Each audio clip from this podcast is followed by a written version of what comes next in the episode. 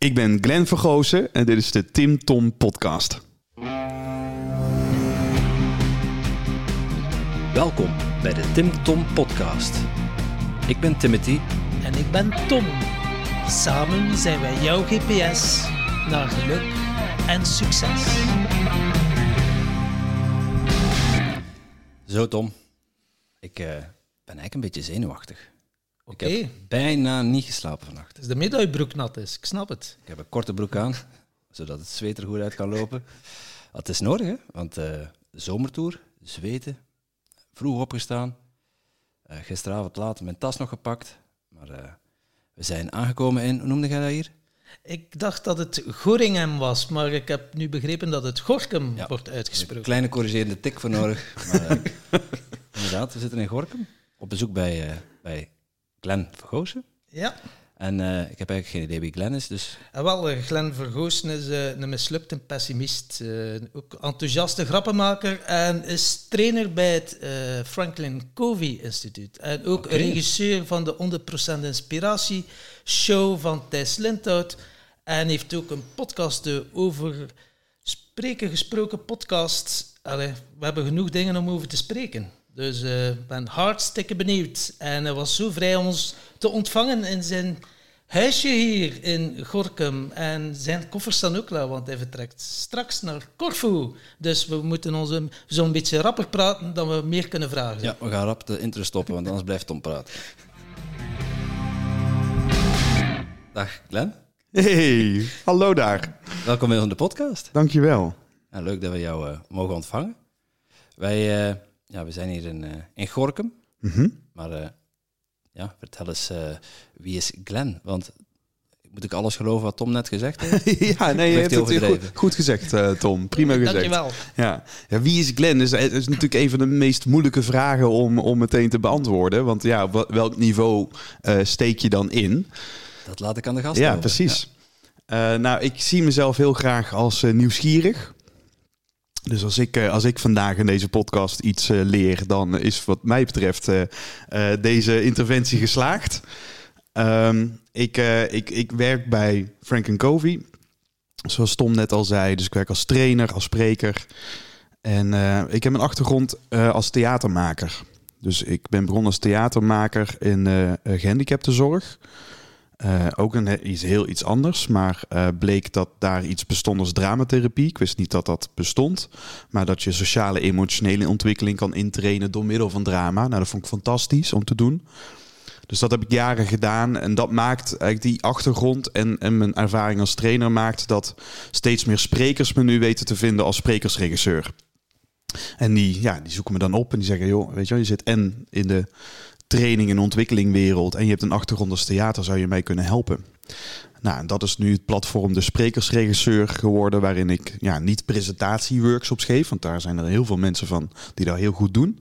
Uh, maar juist heel specifiek alleen voor professionele sprekers die dus hun lezing willen vertheatraliseren. Vertheatraliseren. Ja. Drama, drama, thematiek. Ja, eh, dra- dramatherapie deed ik in de, in de gehandicaptenzorg.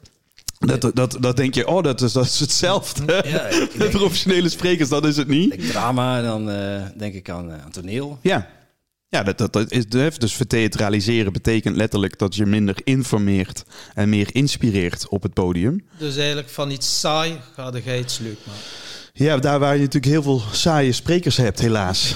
Helaas. En ik zie heel veel sprekers met fantastische ideeën, alleen die hebben geen idee hoe ze dat idee over het voetlicht moeten brengen. Ja, en dat is zonde. Eh, want dan mensen onthouden doorgaans niet heel erg wat je zegt, maar wel heel erg wat voor gevoel je ze geeft in dat moment. Dus als je daar veel meer een beleving van maakt, hè, dat zegt eh, Hans Jansen van Denkproducties eh, bijvoorbeeld ook, waar Remco Klaassen nou mee samenwerkt. We zijn eigenlijk niet echt een educatiebedrijf, we zijn eigenlijk meer een belevingsbedrijf.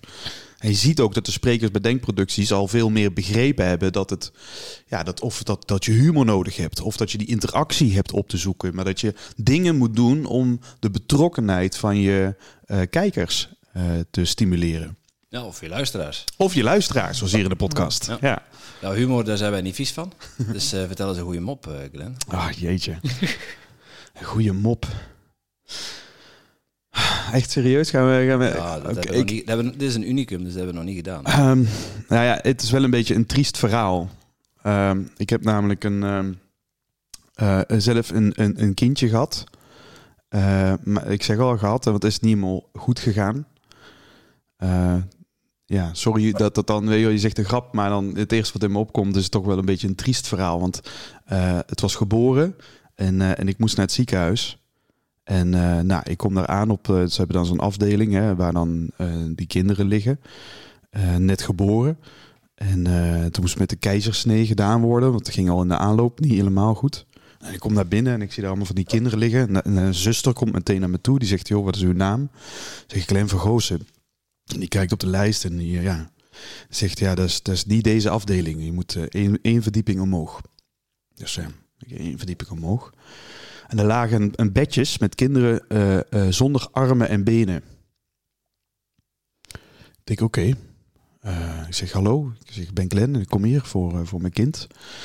En ja, dus die meneer, die, die kijkt zo zijn computer, zijn systeem. En die zegt, wat is uw naam? Glenn Vergoos. Hij zegt, ja, dan moet u nog één, één verdieping omhoog. Naar, naar de derde verdieping.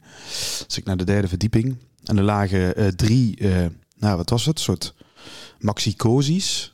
Dat? Een, eh, Ja. ja. Eh, eh, met, met, met hoofdjes op. Ja, en ik, ik weet je, dan voel je gewoon al in die hele aanloop van ja, dit is niet, dit is niet goed, hè, dit is niet oké. maar even goed, ik denk wel van joh, als, als, als het, weet je wel, als het maar leeft. dus je stel, hè, als het maar gezond is, stel je op een gegeven moment bij naar, weet je wel, ik, ik wil mijn kind ontmoeten. Dus drie hoofden. En, en nou ja, en ik zeg joh, wie, wie, wie is het? Hè? Wie, waar, is, waar is mijn vrouw ook? Ik wil graag naar mijn vrouw en en ik stond al bij een bed waarvan ik dacht te zien aan het gezicht. Nou, weet je wel, dat, dat, is, eh, dat is even mij. Maar dat, dat bleek niet, eh, want ik, ik zat daar toch weer fout. Ik moest nog één verdieping omhoog, naar de vierde verdieping. eh, naar een hele speciale afdeling. En nou, op, op die afdeling, daar lag een kussen. Een fluwelen kussentje met een oog erop. En nou, toen zeiden ze, dit is, Glenn, dit is uw kind. Nou, dat is even slikken. Maar ik ben er naartoe gegaan. Ik heb, ik heb het meteen omarmd. eh, figuurlijk. eh, gezegd, hoi, hoi, kijk, hallo. Ik, ik zwaaide. Kijk, dit is, dit is papa. Hoi, hallo, leuk om jou te zien.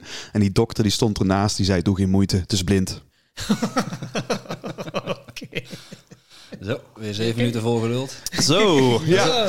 knap, ik vond het wel knap, eh on the spot een mop bedenken, dat kunnen de meeste mensen niet namelijk. Dus dat is wel eh, een mooie. Over spreken gesproken, jij kan heel goed improviseren, denk ik. Blijkbaar. Jij staat graag op het podium. Ik, eh, ik sta, is- zeker als kind stond ik heel graag op het podium. Ik was een soort, soort aandachtshoer. Ik, het is grappig dat je dat woord zegt. Ik heb, ik heb gisteren aan mijn vriendin moeten uitleggen wat het is. Ja? Kun, je- kun je voor onze Belgische luisteraars even uitleggen wat het is? Ja, ik weet, is, is het officieel, bestaat het woord dan ook echt? Want ik, ja, ik In Nederland wel, ja. Ja, ja is gewoon iemand die ja, te, te, te- ten koste van alles. Ik, ik vergroot het even uit. Hè, eh, eh, in de schijnwerpers wil staan en, het, en de aandacht op zichzelf wil richten. Ja, en als je volwassen bent, dan zouden mensen dat een narcist kunnen noemen, wellicht. Eh, maar dat heeft ook weer een hele andere uitwerking. Het valt ook wel mee, hoor. Maar ik, ik, ik was gek van Samson en Gert. Dus, eh, dus, dus die. die, die zich. Mama, mama, mevrouw Pralin. Ja, alleen ik was kloppende. Ja. Dus, dus die liedjes die, die kon ik allemaal. En, en hij had toen zo'n deal ook met de Efteling. Hè, dat hij daar in de Efteling Theater stond. Dat was nog voordat Studio 100 echt een ding werd. Nou, dat vond ik briljant. Dus, en eh, daarna eh, cabaret. Dus al die cabaretiers, Hans Steeuwen. eh. mijn eerste cabaretier trouwens was ehm, Urbanus. Oké, ja. Dat was gewoon echt Yes. de allereerste cabaretier die ik, die, die ik zag op tv. En dat ik dacht, wow, dit is, dit is helemaal te gek. Dat kan ik ook. Wat die kan. Dat wil, dat wil ik Wil ik ook. ook, Dat ja. wil ik ook, ja. Dus dat, dus dat theater, dat lonkte. En nu, naarmate ik ouder ben geworden, is, is ben ik, eh, zeker op de theateropleiding, ben ik eigenlijk best wel van mijn geloof afgevallen. Om nog zelf in de schijnwerpers te willen staan per se. Omdat, ja, omdat ik ook wel zelf merkte dat het een coping was.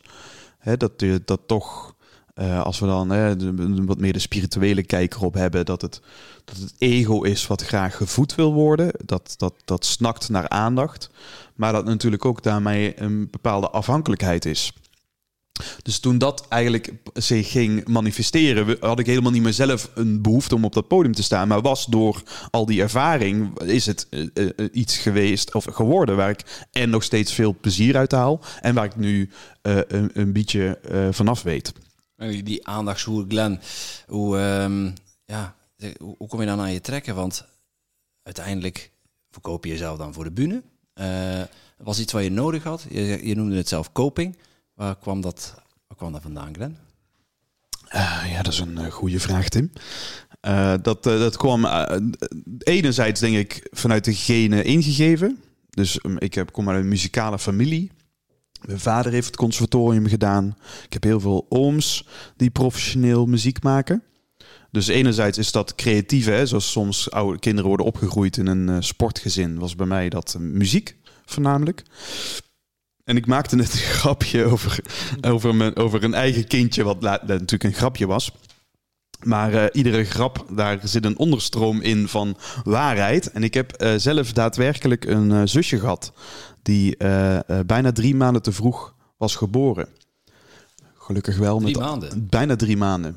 Dus dat is, dat is ja, dat zeker in die tijd, hè, dus we spreken nu over bijna 30 jaar geleden. Ja, dan, dan ben je zeker toen vrijwel niet levensvatbaar. Maar in de couveuse is dat toch, ehm, ja, is, is Lisa, Lisa heette ze, is eh, gegroeid, is bijna een jaar lang in het ziekenhuis moeten blijven. Maar dat, eh, zij is vijf jaar oud geworden, is, eh, is overleden toen ze vijf jaar was. Want het bleek al heel snel dat ze zeer ernstig verstandelijk gehandicapt was. Heftig, ja. Ja. Ehm, en dat maakte natuurlijk dat in die jaren eh, bij, bij ons thuis, dat dat best wel een eh, roerige periode was. Eh, dus zowel natuurlijk, hè, Lisa was, als het, als het goed ging, was het het zonnetje in huis, maar was heel veel ziek. Hadden zondevoeding, dus kreeg, kon niet eten.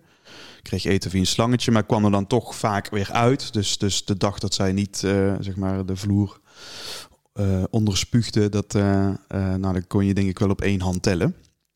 Dus voor mijn ouders was dat, eh, was dat een, eh, een hele heftige periode. Eh, en zeker toen Lisa op haar vijfde verjaardag ziek werd. En dat werd ze wel vaker. Maar toen kwam er in het ziekenhuis een bacteriële infectie bij. Het was het een week gedaan. Dus dat ging, dat ging ineens heel snel. Ja, in één keer. Dra- ja, het was al drama en, en, en heel, heel moeilijk. Ja. En dan plots is het, is je zusje dan overleden op een Ja. week tijd. Ja, heftig. Ja, dus dat is het ergste wat natuurlijk voor wat je als ouder kunt meemaken. En dat maakt ook dat, eh, nou, dat, dat mijn moeder heeft daar natuurlijk enorm veel last van gehad. Eh, mijn vader natuurlijk ook, maar mijn vader uitte zich dat meer in, in afleiding zoeken eh, buiten. Dus we gaan werken, veel met werk bezig zijn. Maar mijn moeder heeft echt flinke depressies gekend.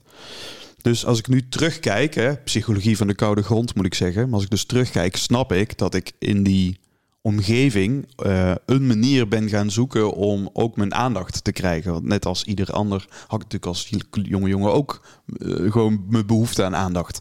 En ik denk dat, godzijdank, hè, want eh, dit is zich allemaal onbewust gemanifesteerd, maar godzijdank dat ik dus mijn heil vond in relatief positieve manier van aandacht opeisen. Namelijk door goocheltrucjes in te studeren en te oefenen wanneer dat mensen eh, langskwamen op visite of om sketches te doen of liedjes van Samson en Gert eh, te performen. Eh, ja, het had zomaar anders kunnen lopen dat ik een kind op straat in het gezicht had geslagen en had gedacht, wow, alle ogen zijn nu op mij gericht. En, dat, en dat die coping dus heel anders zich had gemanifesteerd. Dus ik ben hè, met terugwerkende kracht heel blij dat dat zich zo op die manier heeft, dat het zo heeft uitgepakt. En eh, dus ja, over eh, spreken gesproken. Dus ja, je begeleidt eh, sprekers. Wat zijn zo de, de grootste fouten die sprekers maken? Als je zo ziet, als iemand bij jou komt, en ja, dan waarschijnlijk ga je zeggen tegen hen, "Hey, toen een keer wat je in uw mars hebt, vertel die een keer iets tegen mij. Wat zijn zo de meeste fouten dat, eh, dat je ziet? Ja, wat misschien wel goed is vooraf om te vertellen, is dat die over spreek gesproken podcast, die, kwam, die ontstond uit persoonlijke noodzaak. Dus dat is misschien nog wel goed om te melden. Dat eh, doordat ik, dus ik, ik stopte met theater maken. eh, ik ging meer trainen. Dat, dat doe ik nu tien jaar. Dus ik voel mezelf ook veel meer een trainer dan een spreker.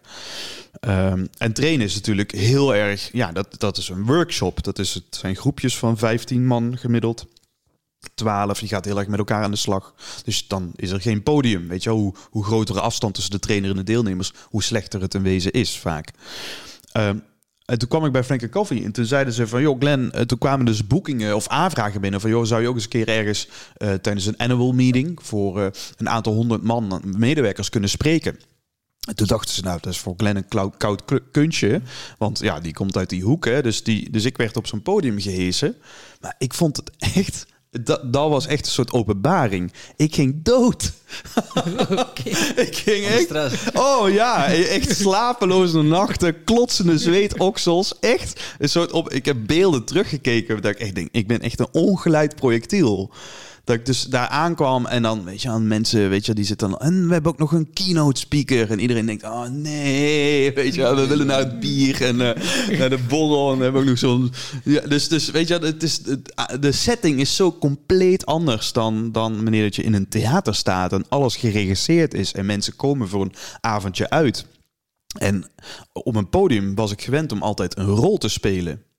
Ik speelde in een toneelstuk, ik speelde een karakter. Ja, dan, dan was er geen enkele gêne, want alles was, ben ik niet, weet je wel. Ik had een kostuum aan en we hadden alles tot in een treurig gerepeteerd. En daar, wat was de repetitie? We zaten aan tafel de slides door te kijken. Dat was het. Ik zeg, gaan we niet oefenen? Nee, nee, nee, we gaan... En ik denk, wat, wat gebeurt hier, weet je wel? Deze wereld is zo totaal anders dan de theaterwereld. Dus, dus ik had daar best zelf heel veel last van. En daaruit kwam dus het idee van, joh, hoe doen die beste sprekers van Nederland dat? Hoe doet de Jos Burgers, de Remco Klaassen, de Pachelle van Goetums, hoe doen zij uh, dat? Want zij staan daar ogenschijnlijk heel eenvoudig en uh, ontspannen op, op dat podium. En daar kwam dus voor mij eigenlijk het, uh, het idee van, van, joh, ik kan ze opbellen en een kopje koffie gaan drinken. maar dat is niet echt een win-win. Dus wat nou als ik uh, zo'n podcast heb, net zoals jullie, en dan verhoog ik de kans op een ja en dan leer ik daarvan. Dat was, dat was het doel. Oké.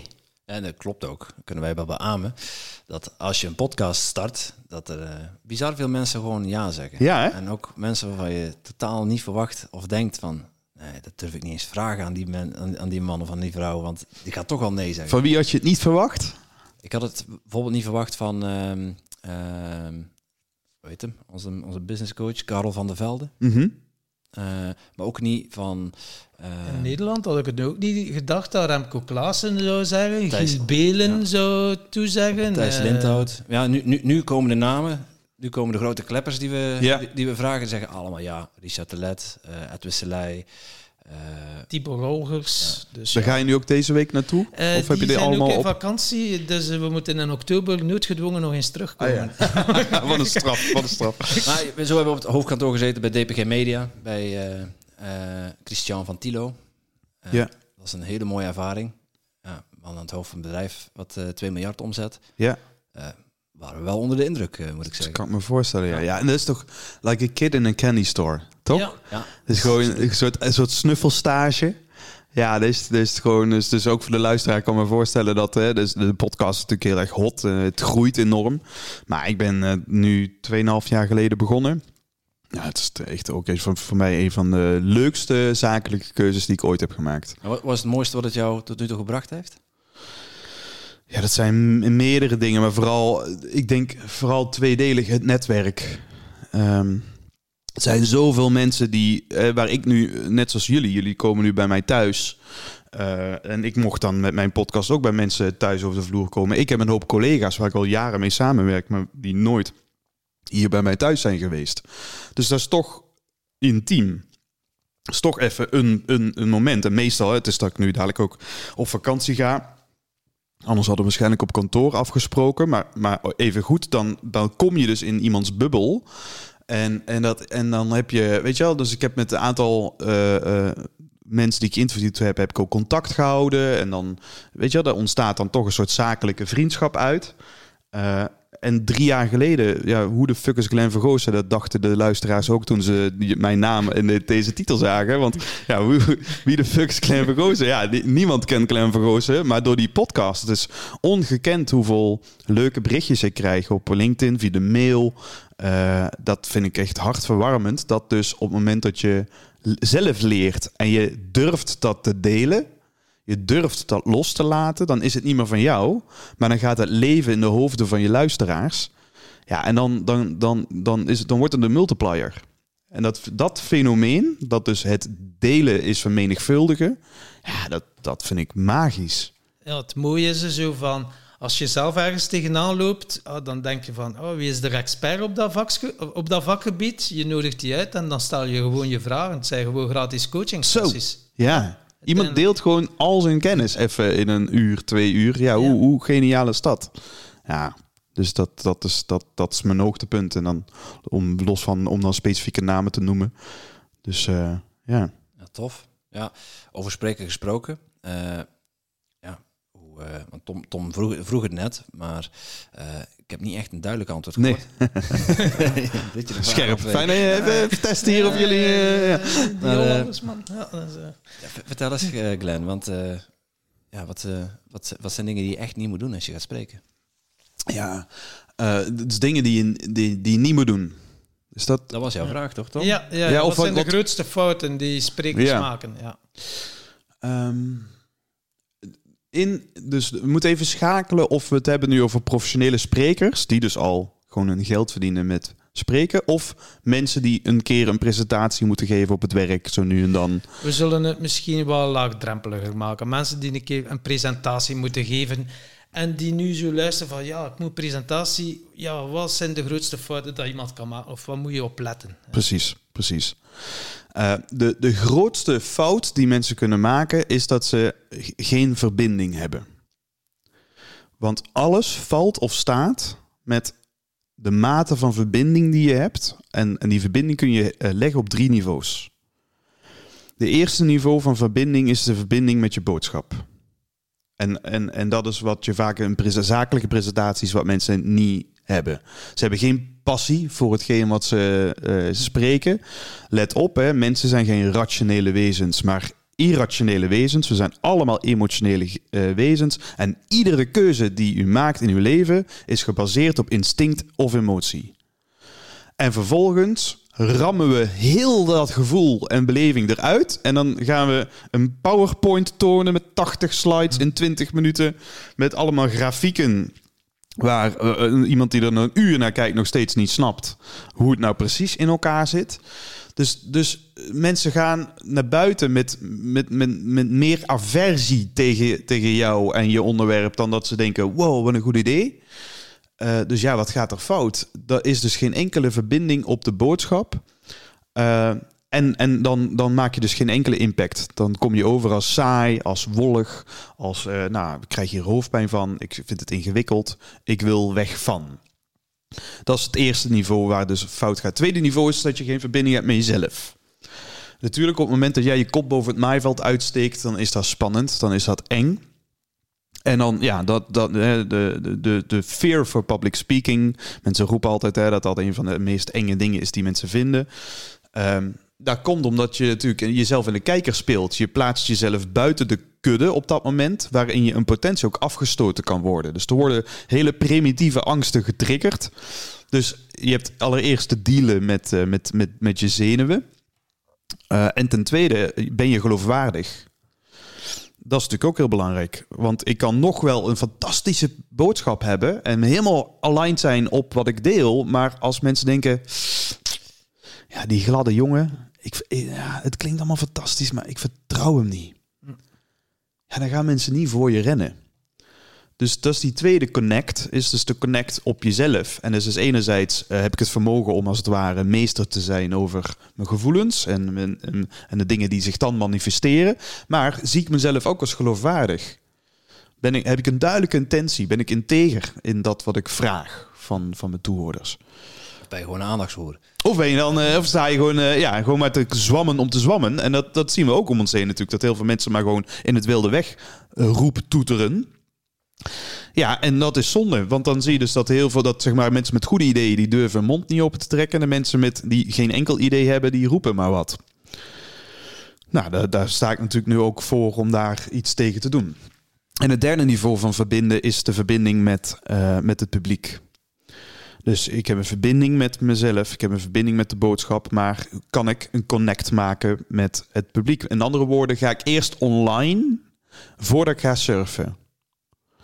En dat is volstrekt logisch. Als ik die laptop openklap en ik heb geen wifi-verbinding, kan ik dingen intoetsen op Google. Is dus... zo'n dinosaurusje. Ja, ja, precies zo. Response nul. Ja, precies. En heel veel mensen niet weten dat het eigenlijk een spelletje is. Ja? Zo. Oh ja, dan kun je het toch? Ja, volgens mij inderdaad. We wachten even tot er verbinding is. Als je Grappig. wil surfen moet je dus internetverbinding Ja, en, en, dan, en dan kom ik kijken in een presentatie en dan, weet je, er komt nog één iemand komt binnen en de andere is, heb jij, heb jij een stekkertje? Heb jij, kan ik hier nog even? De andere is nog op zijn telefoon. Weet je, er is geen enkele verbinding en die persoon staat, nou, eh, eh, hoi, ik ben dus eh, Dirk van de ploeg en ik, en dan denk ik echt, oh, dan denk ik, time out, time out, weet je wel, dit komt totaal niet aan. Zo zonde, zo zonde. Ja, dus, dus dat, dat zijn dus de drie, zou je kunnen zeggen, de grootste fouten. Is dus Dus eigenlijk alles hangt af van uw eerste minuut uiteindelijk. Nou ja, je kan, ik, ik denk niet dat we de eerste minuut alleen een verbinding moeten maken, maar dat we juist eh, moeten re-engagen eh, door de hele presentatie in. Dus ook al zou ik, als ik één keer een trigger doe bij jullie, waardoor jullie aangehaakt zijn, ja, dat is een utopie om dan te denken dat ze nu een uur luisteren. Nee, als ik dat niet binnen een paar minuten nog een keer doe, dan, dan gaat die dopaminebox die je daar op tafel hebt liggen, genaamd je, je smartphone, ja, dat is, dat, is, dat is een oneindig toevoer van dopamine. En we zijn allemaal dopamine hoekt. Dus op het moment dat jij als spreker die dopamine shotjes niet geeft aan je publiek, dan raken ze gewoon afgeleid en pakken ze dat ding als hun beste vriend. En dan ben je af. Nieuw shotje. En dus je hebt dus eigenlijk, in plaats van dat we denken over de content, moeten we denken aan het effect wat je wil bereiken bij je, spreek, bij je, bij je toehoorders. En als we dus vanuit die bril kijken, vanuit een soort, en het kan dus heel analytisch. Dus ik kan gewoon nadenken, hé, wat voor stofjes komen er in uw hersenen? En welk stofje zou ik nu los willen laten? En als ik daar mijn verhaal op afstem, creëer je natuurlijk een totaal andere presentatie dan wanneer dat ik fucking 100 sheets moet doordouwen. Of zoals eh, Remco Klaassen dan zegt, deel nooit je podium met iets wat meer licht geeft dan jezelf. Dus die is sowieso voor de crematie van, eh, van, van de beamer. Ik denk als Remco eh, achter onze microfoon komt dat hij niks meer te vertellen heeft. ja, precies. Ja, Je hebt de one-liner zo gepikt. Ja, die spreekt dan ook wel van pre-bumpers en zo. En ja, ja precies. En, zo. Ja. En hij heeft natuurlijk ook allemaal daar, daar onderzoek naar gedaan en daar het beste van gedestilleerd. Dus we, en hij is eh, ook fan van, van Stephen Covey. Dus wij, wij, wat dat betreft zitten wij heel erg in elkaar straatje. eh, en en eh, delen we eh, de, voor een groot deel de inzichten die we ook eh, daarover verkondigen. En ik hoor jou zeggen verbinding maken. Hè, zowel met je boodschap, met jezelf als met je publiek. Ja. Eh, de mooie drie-eenheid. Maar kun je uitleggen wat verbinding maken precies is? Behalve dan online eh, internetverbinding maken. Hoe, hoe, ja, als we hem afpellen, hoe maak je verbinding met je boodschap? Ja, als we beginnen met die boodschap, dan gaat er dus eigenlijk, als, als je dus het eerstvolgende stapje, ik heb verbinding met mijn boodschap, gaat over twee dingen. Dat is één, wat is het doel? Wat wil ik bereiken eh, eh, na afloop van deze presentatie? Waarom sta ik hier? Nou, ga er maar eens. Ik toets dat. Als ik vraag dat aan mensen en dan, nou, dan krijg je een wollig verhaal. Of mensen hebben er überhaupt nog nooit over nagedacht. Of het moet van de baas.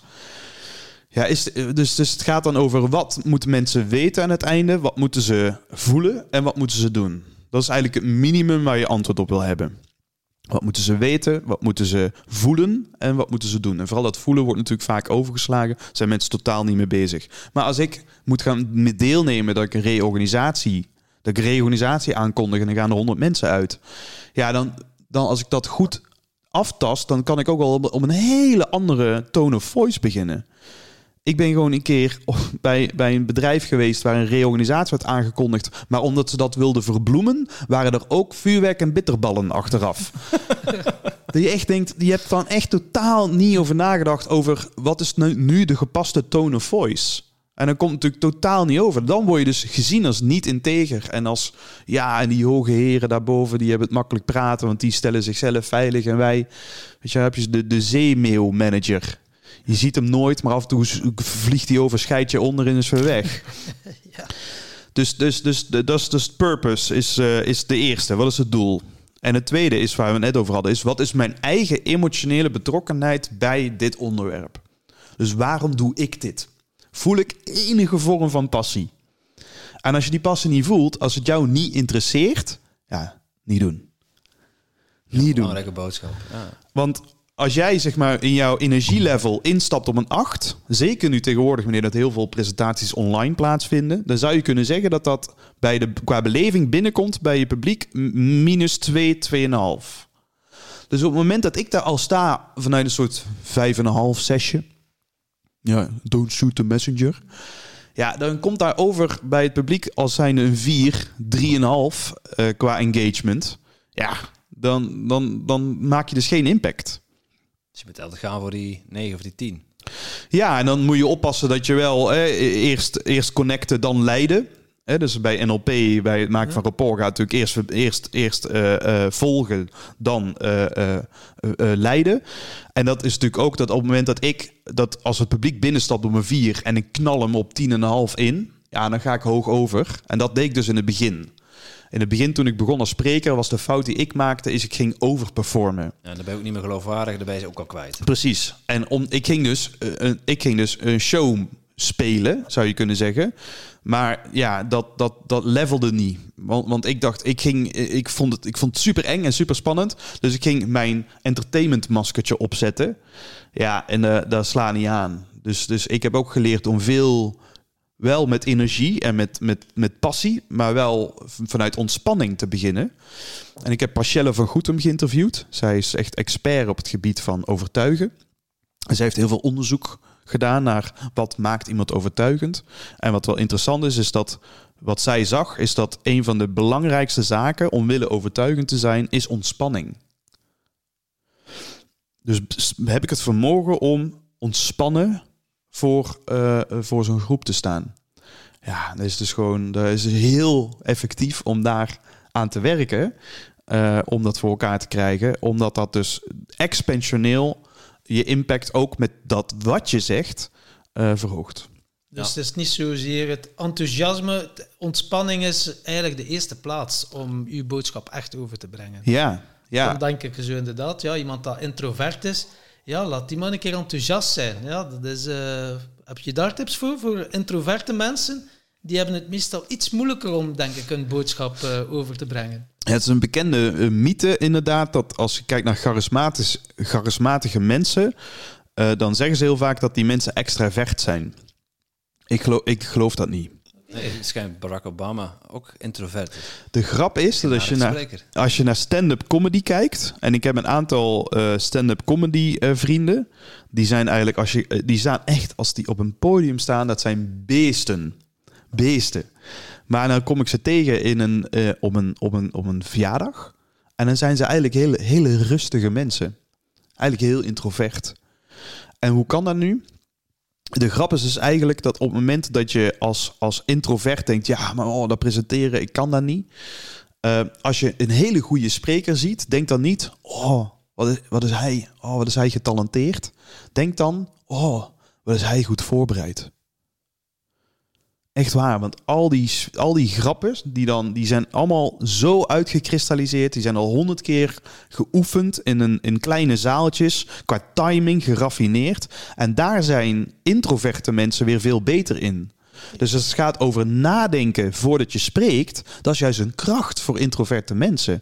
Want extraverte mensen die, die vinden dat nadenken allemaal niet zo leuk. Dus die, die brabbelen veel meer en die praten al denkende en komen dan zeg maar zo zwierend tot een conclusie. Ja, dat is dus voor een extravert heel leuk, maar voor een luisteraar vaak lange na niet effectief. Want ik heb veel meer woorden nodig om tot de kern te komen. Dus voor de introverte luisteraars die nu luisteren, er is hoop. Sterker nog, ik denk dat je een streepje voor hebt als het gaat over het voorbereiden van de presentatie ten opzichte van extraverte mensen die daar veel meer moeite mee hebben. En ook om je dan vervolgens aan je eigen script te houden. Ja. ja, dus je kan die veiligheid, die kun je gewoon creëren. En, en ook dat enthousiasme, dat moet je natuurlijk wel voelen. Maar ik hoef niet... Ja, ik hoef niet zo binnen te komen om wel om enthousiast te zijn. Volgens mij eh, alleen al het vermoeden van een glimlach... maakt dat ik met mijn spiegelneuronen voel... ah, die, die man staat daar met zin. Die man die staat daar omdat er zin is, omdat er waarde zit om dit met mij te delen. Ja, en als ik dat voel, dan, dan, dan word ik nieuwsgierig. Dan wil ik weten wat dat is. Maar wanneer zitten we in een presentatie dat ik iemand zie staan met zin en waarde? En daarmee wordt de presentatie waardevol.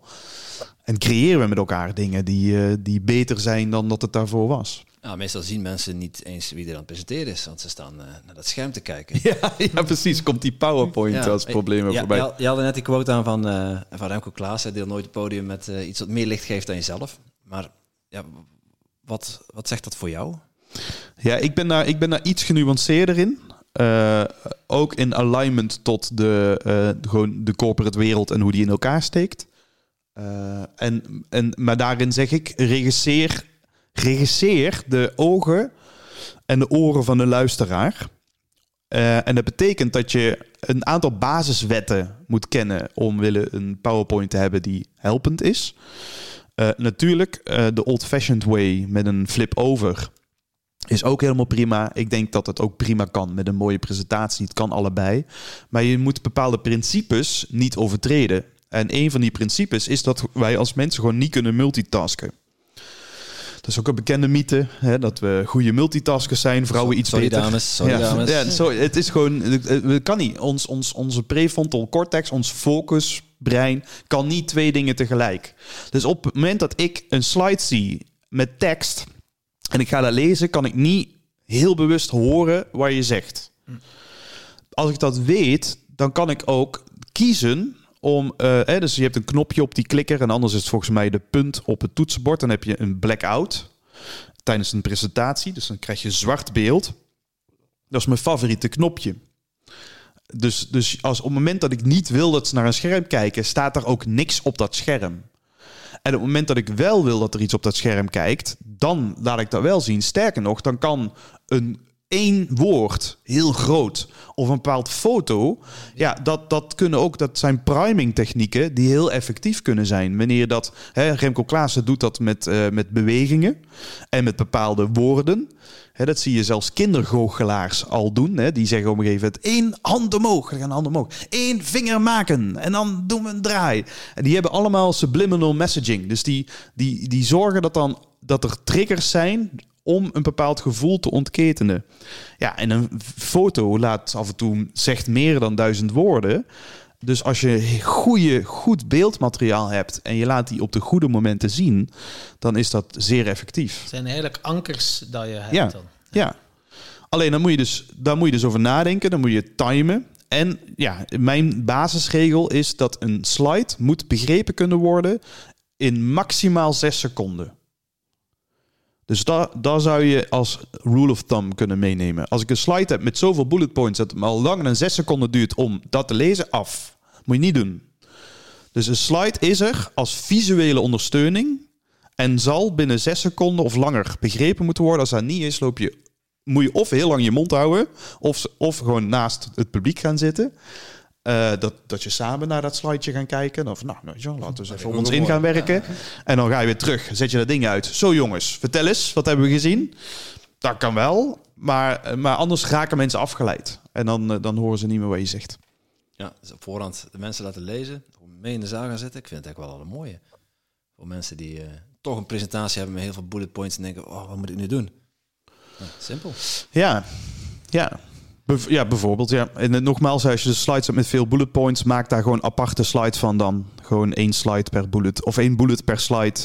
En dan maar iets meer slides. Maar dat je gewoon dat je een verhaal hebt bij, bij die term. Dat je gewoon alles afpelt naar, eh, naar wat, wat Peggy, eh, iemand die ik heb ook geïnterviewd, bijvoorbeeld zei, een million dollar phrase.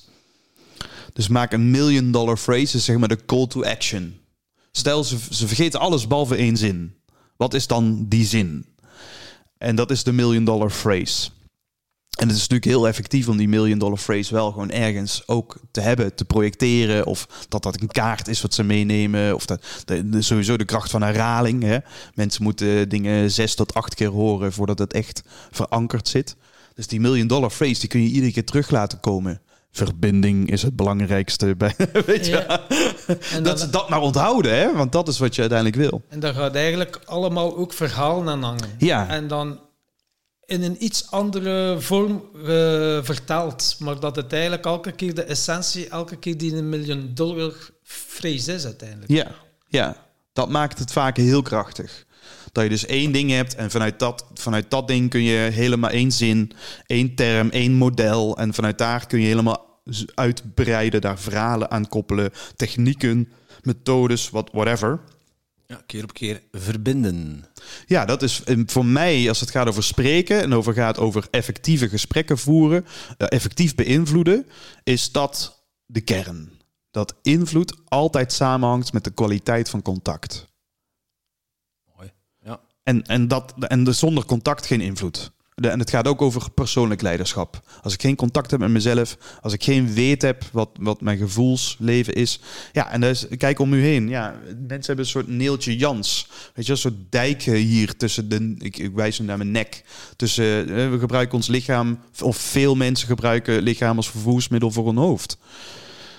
En we zijn helemaal niet bewust over de emotionele beleving die, die ontstaat. En omdat we daar niet bewust van zijn, projecteren we dat maar naar buiten. En, en, en wijs ik, weet je wel, jij, jij maakt mij ongelukkig. Dat zeggen we dan ook, hè? Jij maakt mij boos. Terwijl eh, komt die ander aan met een, heeft hij een, een injectieshot gegeven met chemicaliën die je boos maken? Nee, natuurlijk niet. Dat gebeurt in jou. Dat doe jij. Gekoppeld aan het gedrag van die ander. Ja, je zegt het ook mooi, dat doe jij. Ja, En niet je bent boos, je doet boos. je doet boos, ja. Een belangrijk verschil. Zeker, ja, want dan is inderdaad de identificatie, hè, waar jullie al vaker over hebben gehad. Als je identificeert met die boos zijn, dan, dan word je ook slachtoffer van die boosheid. Nee, ik doe boos, ik manifesteer dat. Althans, er, zijn, er, er ontstaat iets en dat is dus vooral, dat zijn, als het een zuivere emotie is, zijn het hele waardevolle weksignalen. Dan is het, hey, wat, oh? Dus de, de mooiste vraag die er bestaat heeft maar twee letters. Oh? Oh, Dus er gebeurt iets hier. Oh, wat, wat, wat, oh.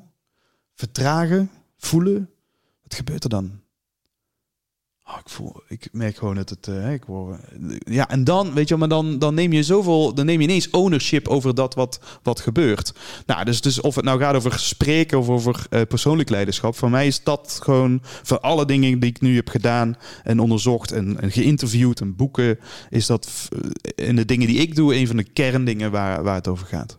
ja, en dan is er ook verbinding met jezelf. Eh, je noemt het persoonlijk leiderschap. Met een mooi bruggetje naar het eh, Franklin Covey Instituut. Oké? Ehm, misschien voor de luisteraars die niet weten wat het Franklin Covey Instituut doet, eh, kun je het kort toelichten en ook even uitleggen hoe je daar verzeil- verzeild geraakt bent. Ja. Ja, eh, Franklin Covey is een wereldwijd instituut dat bedrijven helpt om resultaten te halen die een gedragsverandering vereisen. Dus alles wat we doen heeft te maken met de menselijke kant van organisaties, omdat we geloven dat mensen het eh, in het Engels de competitive advantage is. Dus de, de mensen die voor je werken is het onderscheidende vermogen van het bedrijf. Want wij geloven dat hè, producten kan ik, kan ik modelleren en kopiëren. Ik kan strategieën kan ik, kan ik ook eh, overnemen. Ik kan heel veel dingen kan ik stelen als het ware van het bedrijf. Maar de mensen die voor dat bedrijf werken, die kan ik nooit kopiëren.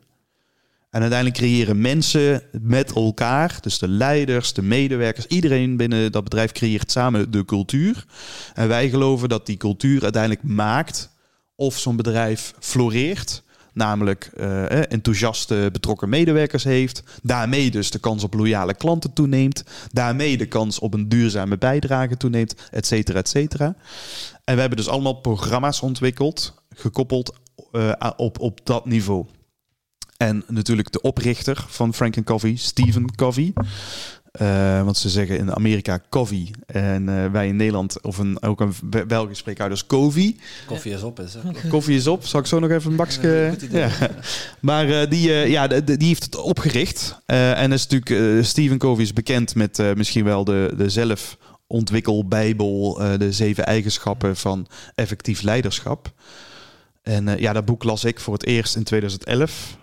Eh, toen ik een training, gewoon als ik, ik werkte als trainingsacteur toen. Hè, dat zat mijn gateway naar de trainingswereld. Was trainingsacteren, levend oefenmateriaal in communicatietrainingen. Wat overigens super leuk is, want ik train dan eh, heel veel klantvriendelijkheidstrainingen. Of, eh, maar ook bij de politieacademie. Op de rechercheopleiding moesten ze bij mij overhoortechnieken toepassen. Super gaaf. Zit je dus ook echt in zo'n overhoorscel. Oké.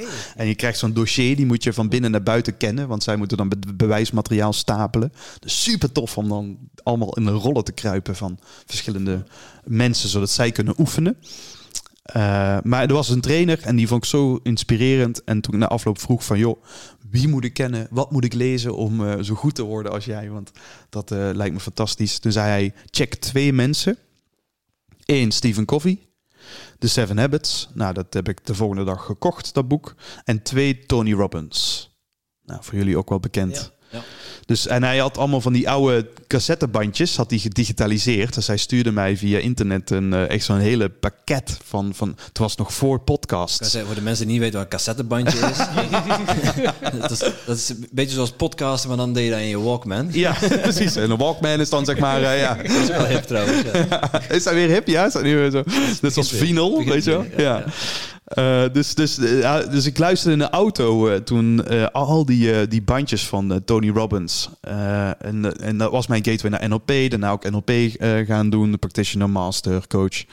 Ehm, en, maar dus, dat, dat zijn op een gegeven moment de twee stromingen geweest waar ik heel erg door geïnspireerd werd. Enerzijds Stephen Covey met al zijn werk. eh, want hij heeft naast de Seven Habits natuurlijk veel meer geschreven en gepubliceerd. Alhoewel die man 57 was toen het boek uitkwam. Dus hij was al, het is echt zijn levenswerk, zou je kunnen zeggen. Eh, en aan de andere kant NLP.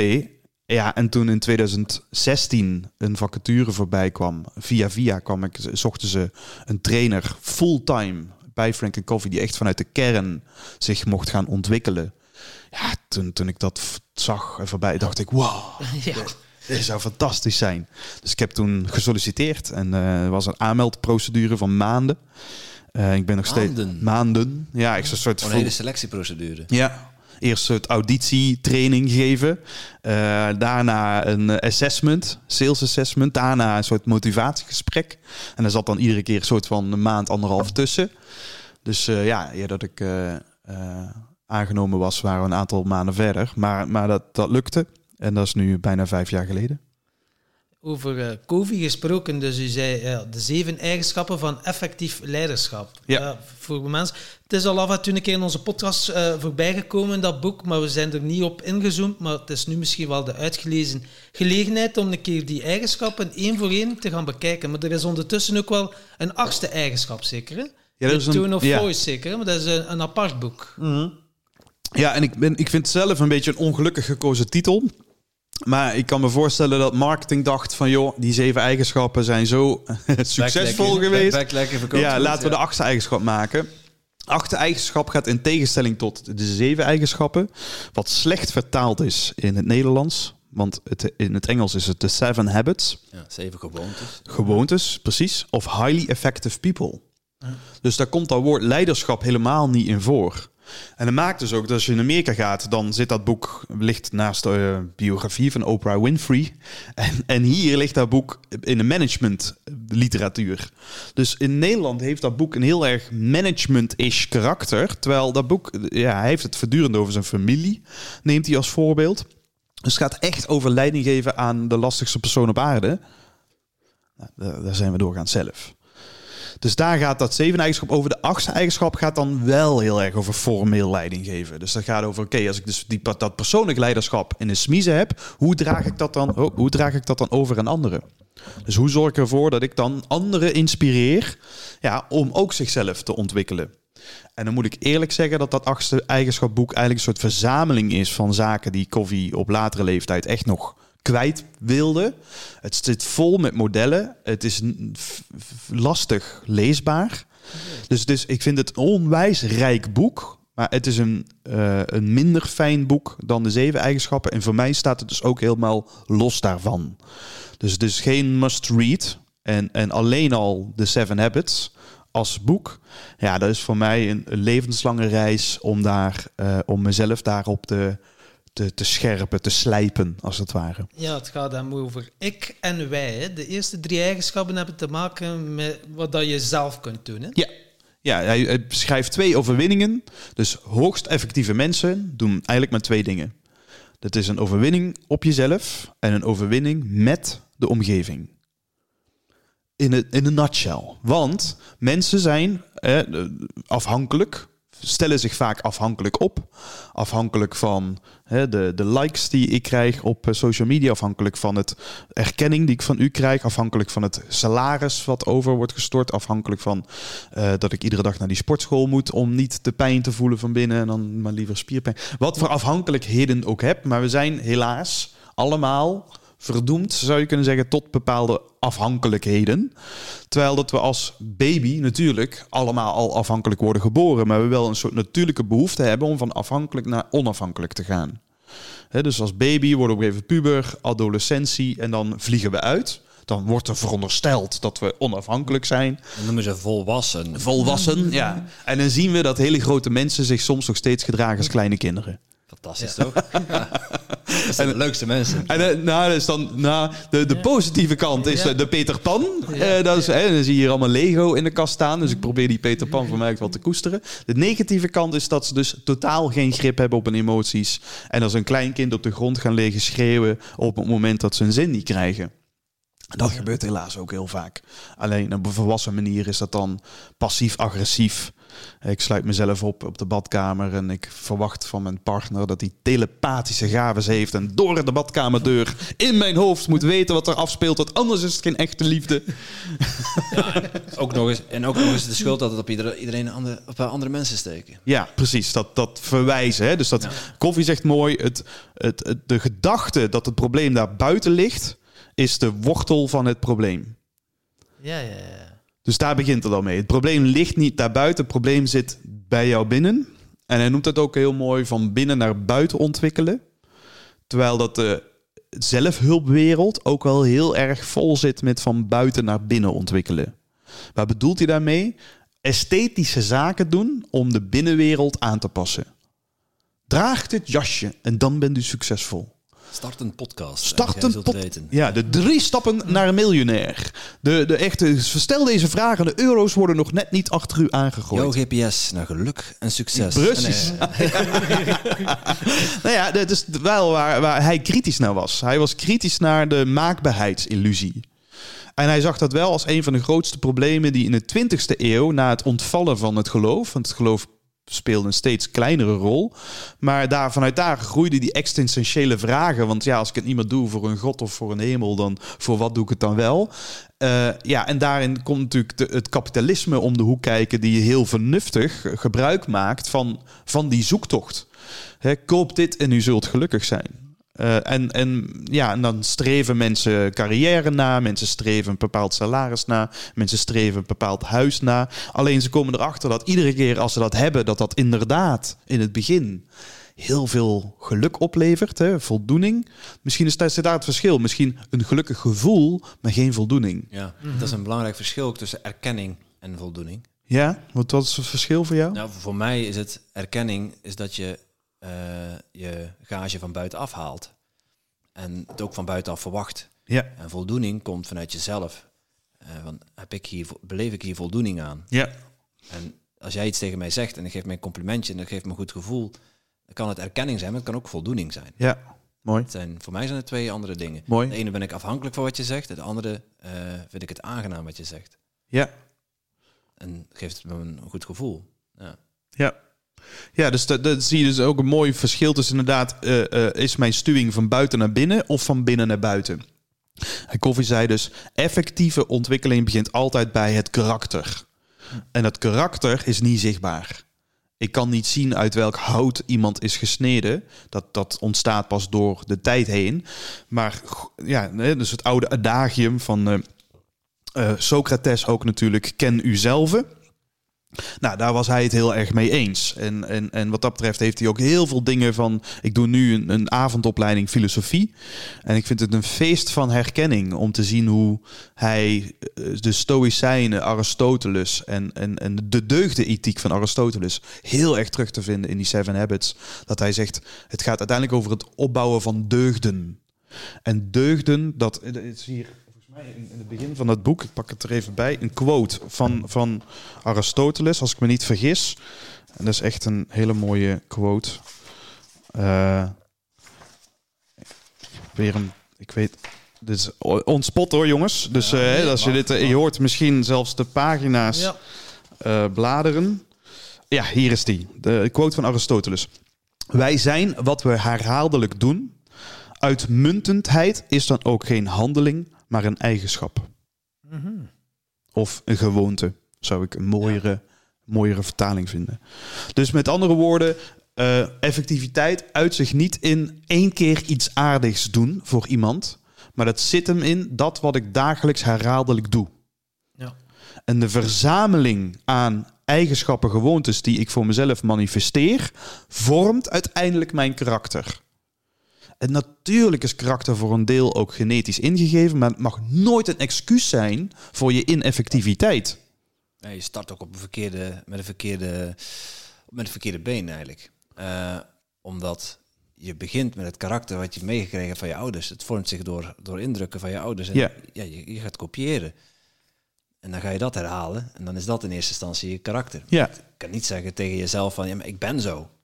Ik ben altijd al zo geweest, dus ja, kan niet veranderen. ja dat ontstaat door het te doen. Juist. Hè? En is er eh, een verschil tussen een karakter en je waarden en je normen? Nou, je zou kunnen zeggen dat een norm is wel interessant. Hè? Dus waarde en normen gebruiken we altijd in één zin. Maar dat zijn twee verschillende zaken. Hè? Dus een waarde zou je kunnen zeggen is dat wat van binnen zit. Een norm is natuurlijk in context tot mijn omgeving. Dat is hoe handelen we hier? Hoe zijn we gewend om met elkaar te doen? En dat is van de ene kant natuurlijk belangrijk dat we bepaalde normen hanteren. En van de andere kant natuurlijk ook wel een soort killing ook voor de speelsheid van een kind. Want hè, u, u- jij moet een goede jongen zijn. Kom op, blijf zitten, eet uw bordje leeg. Eh, dus, dus normen kan ook heel beperkend zijn, mits je die waarde niet goed gedefinieerd hebt. En dat is wat ik vaak zie, is dat we ons proberen te verhouden tot een norm, maar eigenlijk niet hebben gedefinieerd wat we echt belangrijk vinden. Ja. Dat uit zich in bijvoorbeeld dat er allemaal carrière-tijgers zijn die heel hard de ladder, ladder van succes beklimmen. Totdat ze op een dak uitkomen. Na heel lang hard werken. En dan staan ze op dat dak en dan heb ik echt letterlijk mensen in mijn training die zegt: Shit, ik heb twintig jaar lang keihard gewerkt. En ik sta nu boven op dat dak. En ik heb eigenlijk nooit nagedacht tegen welke muur ik die ladder heb aangezet. ja, strook het met je waarden uiteindelijk. Ja. En dan met andere woorden, het maakt dus niet uit hoe snel je gaat als je de verkeerde kant op gaat. Dus als het- dat vind ik dan wel leuk in die analogie van jullie GPS. Eh, voordat je je GPS kan gebruiken, zal ik eerst moeten nadenken over waar wil ik dan naartoe. Want ja, de GPS is een, is een, is een middel om van A naar B te komen. Maar als, als dat A niet is gedefinieerd en B niet is gedefinieerd, ja, dan, dan, dan helpt een GPS mij niet. Ja, als je nu een GPS intikt, eh, waar wil je naartoe? Naar ergens is de kans groot dat je op plaatsen terechtkomt waar dat je helemaal niet wilt zijn. Ja, ofwel dat je dus dat erkent. En ik zeg, ik ga op ergens en eh, op, de- op, op de Tesla zit dan, eh, zit dan zo'n knopje eh, gewoon random. en dan druk je random en hij zegt, oké, u gaat daarheen. Maar dan moet ik ook dan, als ik die keuze maak, is, dan kan ik ook een bewuste keuze maken. Alleen dan moet ik dus ook omarmen wat er dan komt. Ja, ja. Ja. Nou, Plotseling sta je in eh, ja, Zuid-Frankrijk bijvoorbeeld. Dat kunnen. Ja, dan denk ik, oh, wat, wat leuk. Random, weet u het zeker? Ja. Ja, ja, weet je het heel zeker. Ja. Uw schoonmoeder. Ah. Heeft u de bestemming bereikt? Kun je rechtsaf verkeerd maken. Hè? Dat scheelt ook. Middle of nowhere. Ligt ergens in Canada, geloof ik. Eilandje. Kom mooi. vond ik. Succes. Stephen Covey heeft zeven eigenschappen. We hebben, er een, eh, ja, we hebben het vooral over, over het ik gehad. Dat zijn eigenlijk de eerste drie eigenschappen. Ja. Ehm, Dus kunnen we ze misschien één voor één een keer Ja. eh, Ja. Misschien wel overlopen? Ja, de zeker. eerste eigenschap is... Nee, begin met het einde voor ogen, dat is de tweede. hè? Dat is de tweede. Ja, de eerste heeft iets met karakter te maken. Hè? Eh, we het aan een expert vragen, ja, oké, ja, ben- De eerste is eh, wees proactief. ja, En ik heb een stukje podcast van jullie geluisterd met Jan Bommeres. En hij gaat daar ook heel erg over proactiviteit. En ik vond het mooi dat Jan eh, heel erg hamerde op de juiste definitie van proactiviteit. Want proactief hè, in het bedrijfsleven is, is proactief wordt vaak geïnterpreteerd als ergens naartoe bewegen. Proactief. Ik ga er op af. Eh, terwijl dat proactiviteit, en dat kan een prima definitie zijn, de definitie die Koffie bedoelt, is heel erg zoals Jan hem ook eh, benoemde, is namelijk, ben ik mij bewust van wat er zich in mij manifesteert, accepteer ik dat, accepteer ik de omstandigheden en pak ik mijn invloed in de vrijheid van keuze die ik uiteindelijk heb. Dat is proactiviteit. En, en dat kan dus ook zijn afwachten of vertragen voordat ik ga versnellen. Of mijn mond houden en luisteren in plaats van heel vindingrijk allerlei ideeën op, opperen. Ja, of gepast, ongepast, grapje tussendoor. Ja. Ja, ja, precies. Dus heb ik regie, hou ik regie op zover mogelijk. Hè, want eh, neuropsychologen zijn natuurlijk eh, onderzoeken, bestaat er überhaupt iets als een vrije wil? Uh, nou, dat, dat kun je neurologisch, kun je dat, uh, dus dat heel interessant. Uh, nu, nu zeggen de meeste mensen zijn er wel over eens dat we uiteindelijk, eigenlijk 99% van de zaken manifesteert zich al onbewust. Dat is dus heel goed om te erkennen. Maar dat uiteindelijk als het gaat over het gedragsmatige component, we wel een vrijheid hebben in keuze. En dat heel veel dingen worden ingegeven door de omstandigheden, maar hoe ik dan daarmee kies om te gaan. Ja, als ik, als ik daar niet de verantwoordelijkheid op pak, dan ben ik dus totale slaaf van stimuli. Het gaat eigenlijk een beetje uh, eigenaarschap nemen. Ja.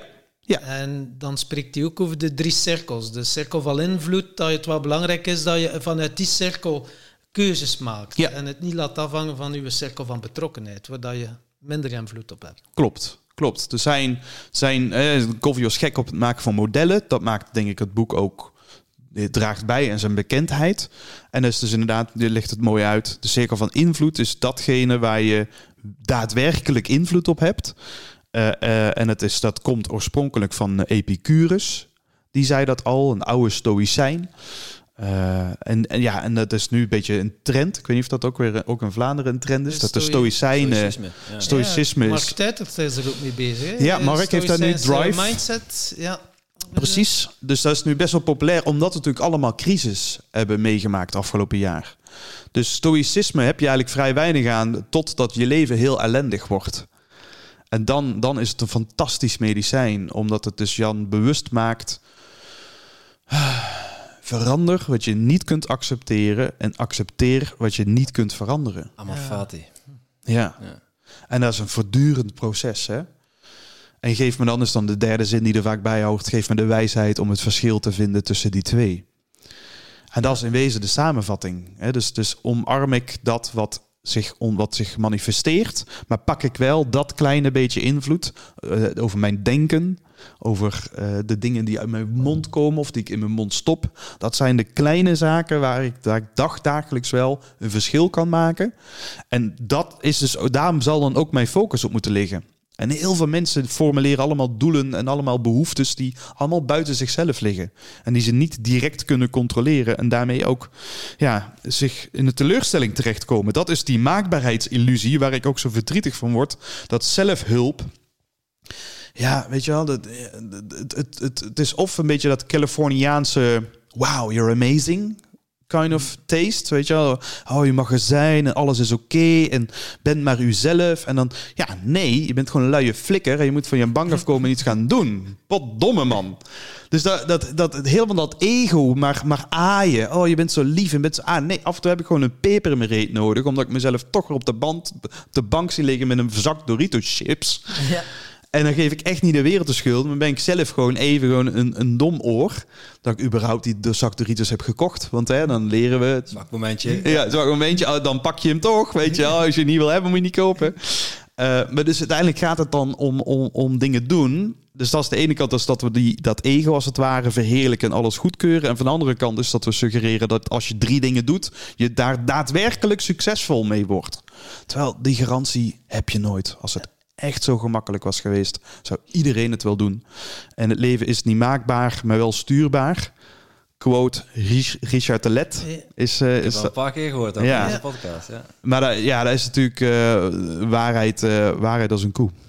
En uh, die cirkel van invloed heeft het dan ook over.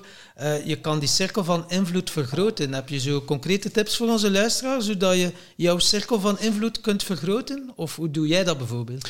Ja, het is een dynamisch model. En dat is wel gaaf. Dat is op het moment dat je eenmaal in die cirkel van invloed gaat wonen, uh, die cirkel van invloed groter wordt. een voorbeeld is misschien wel tijdens de crisis. vorig jaar ineens in één klap waren alle boekingen uit de agenda verdwenen. Uh, dus alles was ineens uh, online. Uh, dat ging ineens wel heel rap, ook omdat ik hoofdtrainer ben bij Frank Coffee. Zat mijn agenda ineens vol met iedere dag online dingen doen. Ik deed dat wel sporadisch, maar ik was daar niet gewend. Oftewel, disruptie. Want ik liep compleet leeg. ik zie die mensen niet. Ik heb ze niet fysiek voor mijn neus. Ik heb van die, van die schermpjes waar ik naar moet kijken. Ik ben bezig met vijf dingen tegelijkertijd. Mijn techniek doet het niet. Mijn computer loopt vast. Internet is niet uh, voldoende. Echt, het was voor mijn gevoel dan hell on earth. En dan, en dan zie ik ook dat bij mij precies hetzelfde gebeurt. Ik ga eerst corona de schuld geven. Ah, kut corona. En daarna gaan we iets anders zoeken. We gaan de staat de schuld geven. Ja, die lockdown, belachelijk. En daarna dan ga ik mijn werkgever de schuld geven. Ja, die spullen hier. Ja, en dan ga ik KPN de schuld geven. Ja, de internetsnelheid hier. En, zo, die en dus ik stap dan ook in die valkuil. Hè, dat dan in, in zo'n situatie ik eerst reactief ben. Sterker nog, die reactiviteit, dus dat struggelen, uh, dat duurde in mijn geval een paar maanden. Want dat begon in maart. Uh, het was april, mei en juni dacht ik dat ik in een burn-out terecht zou komen. Omdat ik en zo druk was en zo leeg liep. Want iedere training leverde me minder energie op dan dat ik erin gaf. Dus dan is gewoon een soort interne batterij die gewoon leeg loopt. En pas eigenlijk na een paar maanden en een gruwelijk slechte training, waarbij ook mijn manager aanwezig was die daarna belde van Glenn, dat was niet je beste. Hè? Ik zeg, nee, dat was niet mijn beste. Dus dan zie je dat je op je moet op een gegeven moment zo'n punt komen waarbij je even zo'n zo'n wake-up moment hebt van jeetje, zo kan ik niet verder. Uh, en dan kom je op een punt, we noemen dat eigenlijk soort bottom rock, rock bottom moment, het punt van acceptatie. Het punt van dat je dus letterlijk gaat accepteren waar je geen invloed op hebt.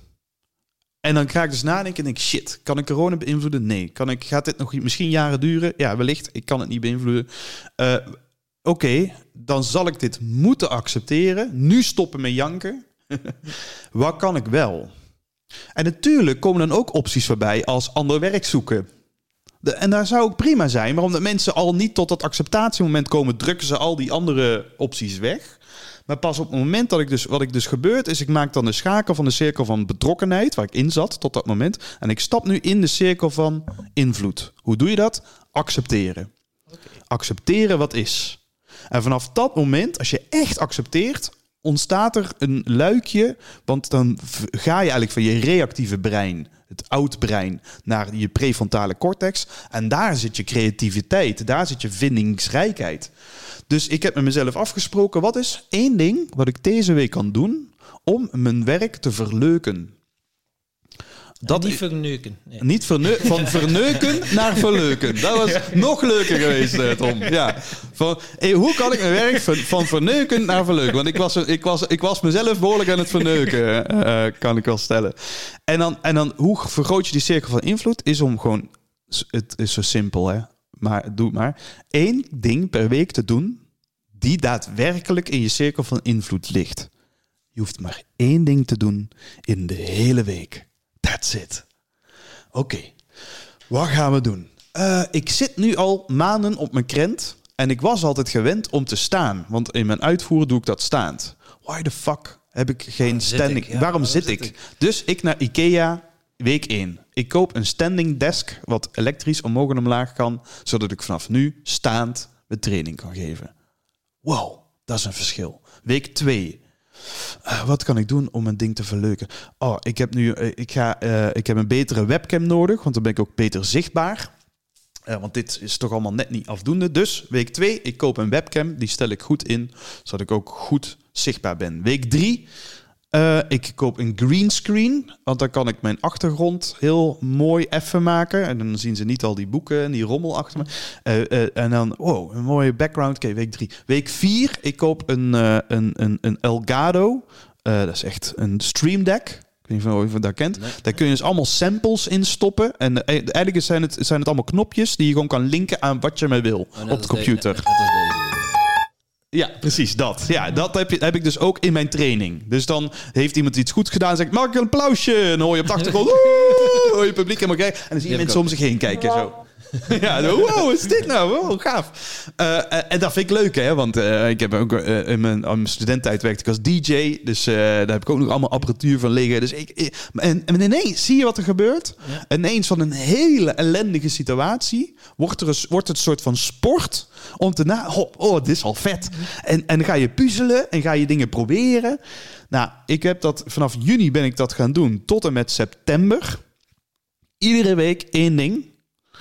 En in november vorig jaar ben ik trainingen gaan geven aan andere trainers over online trainen. Omdat iedereen naar me toe kwam, hoe doe je dat? Oké. Hoe doe je dat? Ja. Om gewoon puur door één stapje te zetten per week. En uiteindelijk gro- groeit dus daarmee je cirkel van invloed. Mensen komen naar je toe van, joh, kun je mij helpen daarmee? Mijn waarde, hè, of mijn waardevolheid voor het bedrijf groeit. Dus daarmee ook, hè, dus, dus de kansrijkheid. Dat is mensen zeggen, nou, wie houden we wel, wie houden we niet? Nou, weet je wel, eerder als je dan in je cirkel van betrokkenheid was gebleven, was jouw window of time, dus je cirkel van invloed ook alleen maar kleiner geworden.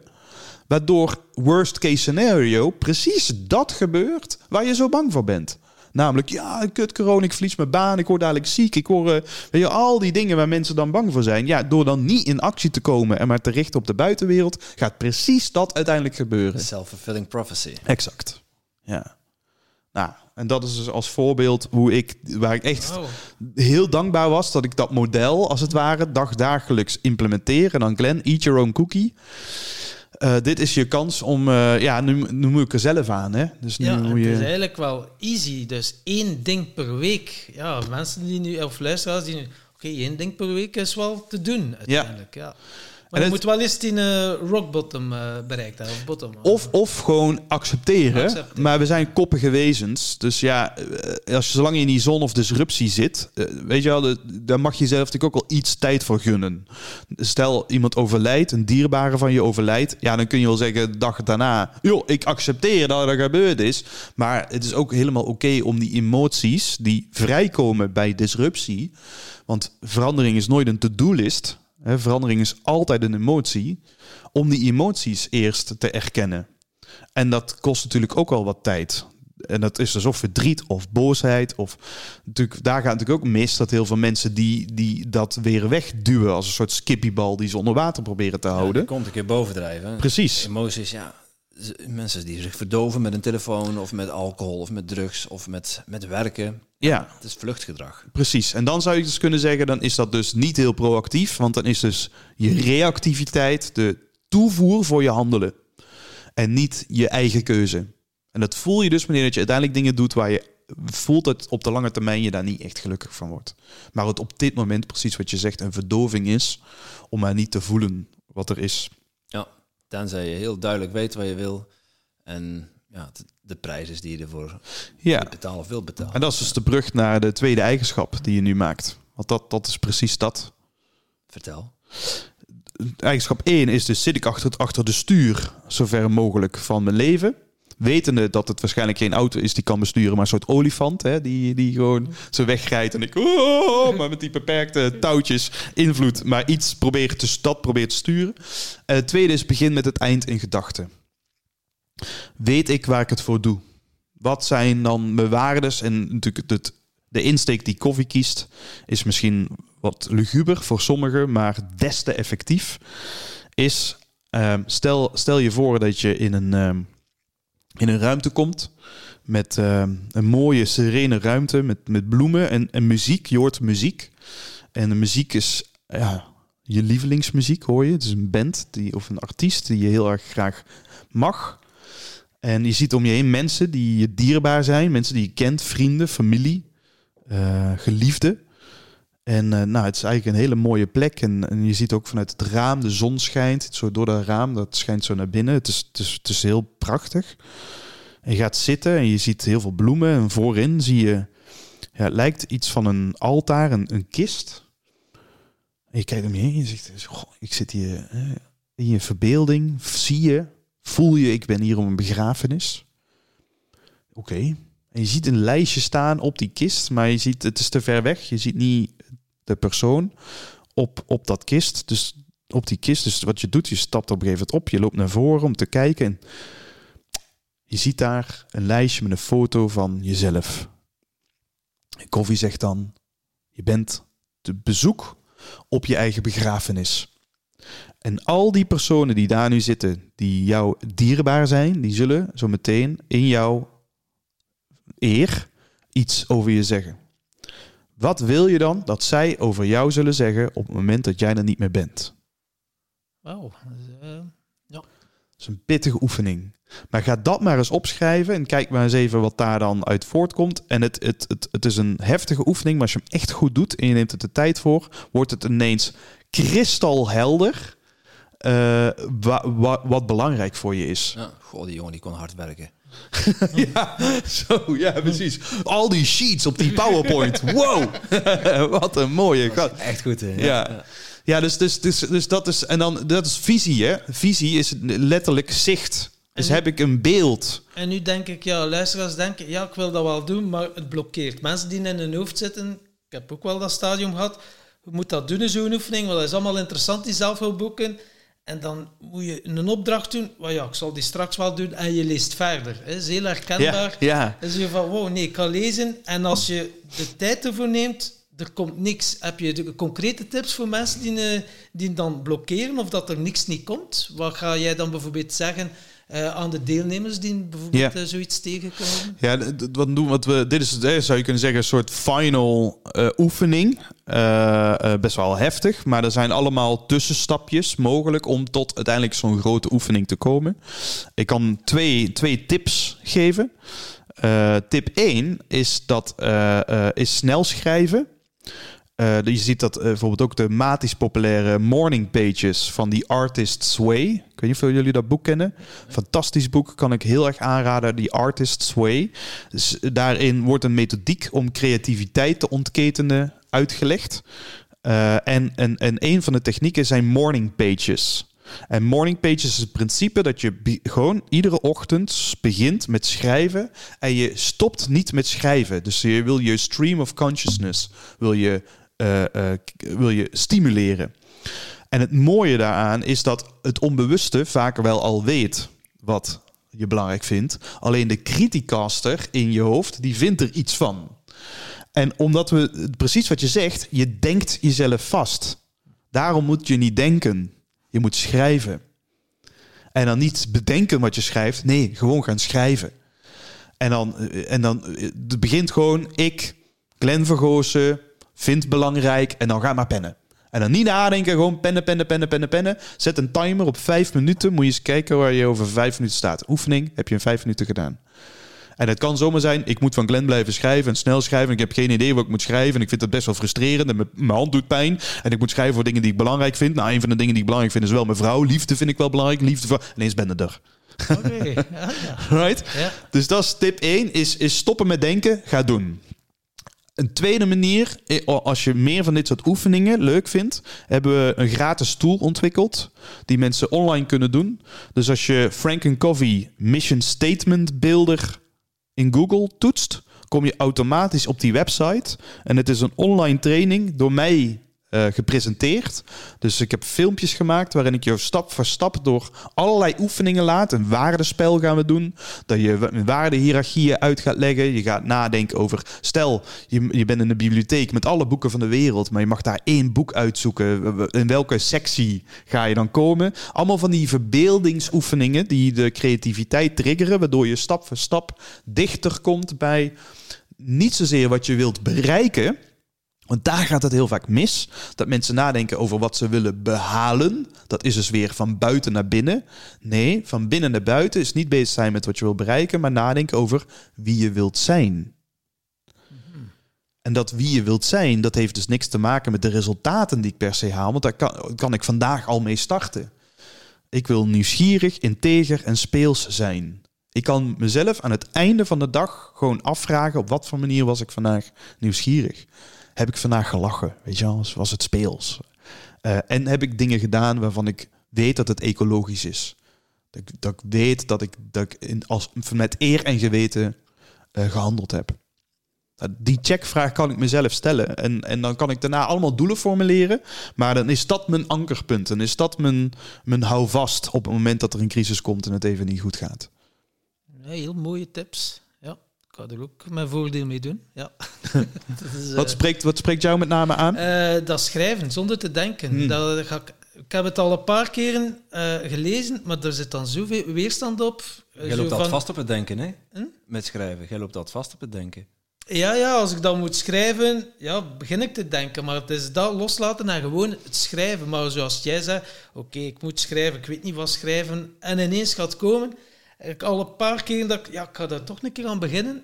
Ja. Nu ga ik daar daadwerkelijk aan beginnen. En What the fuck, wat ik ook schrijf. Ja. En, eh, Dat is de meest makkelijke manier.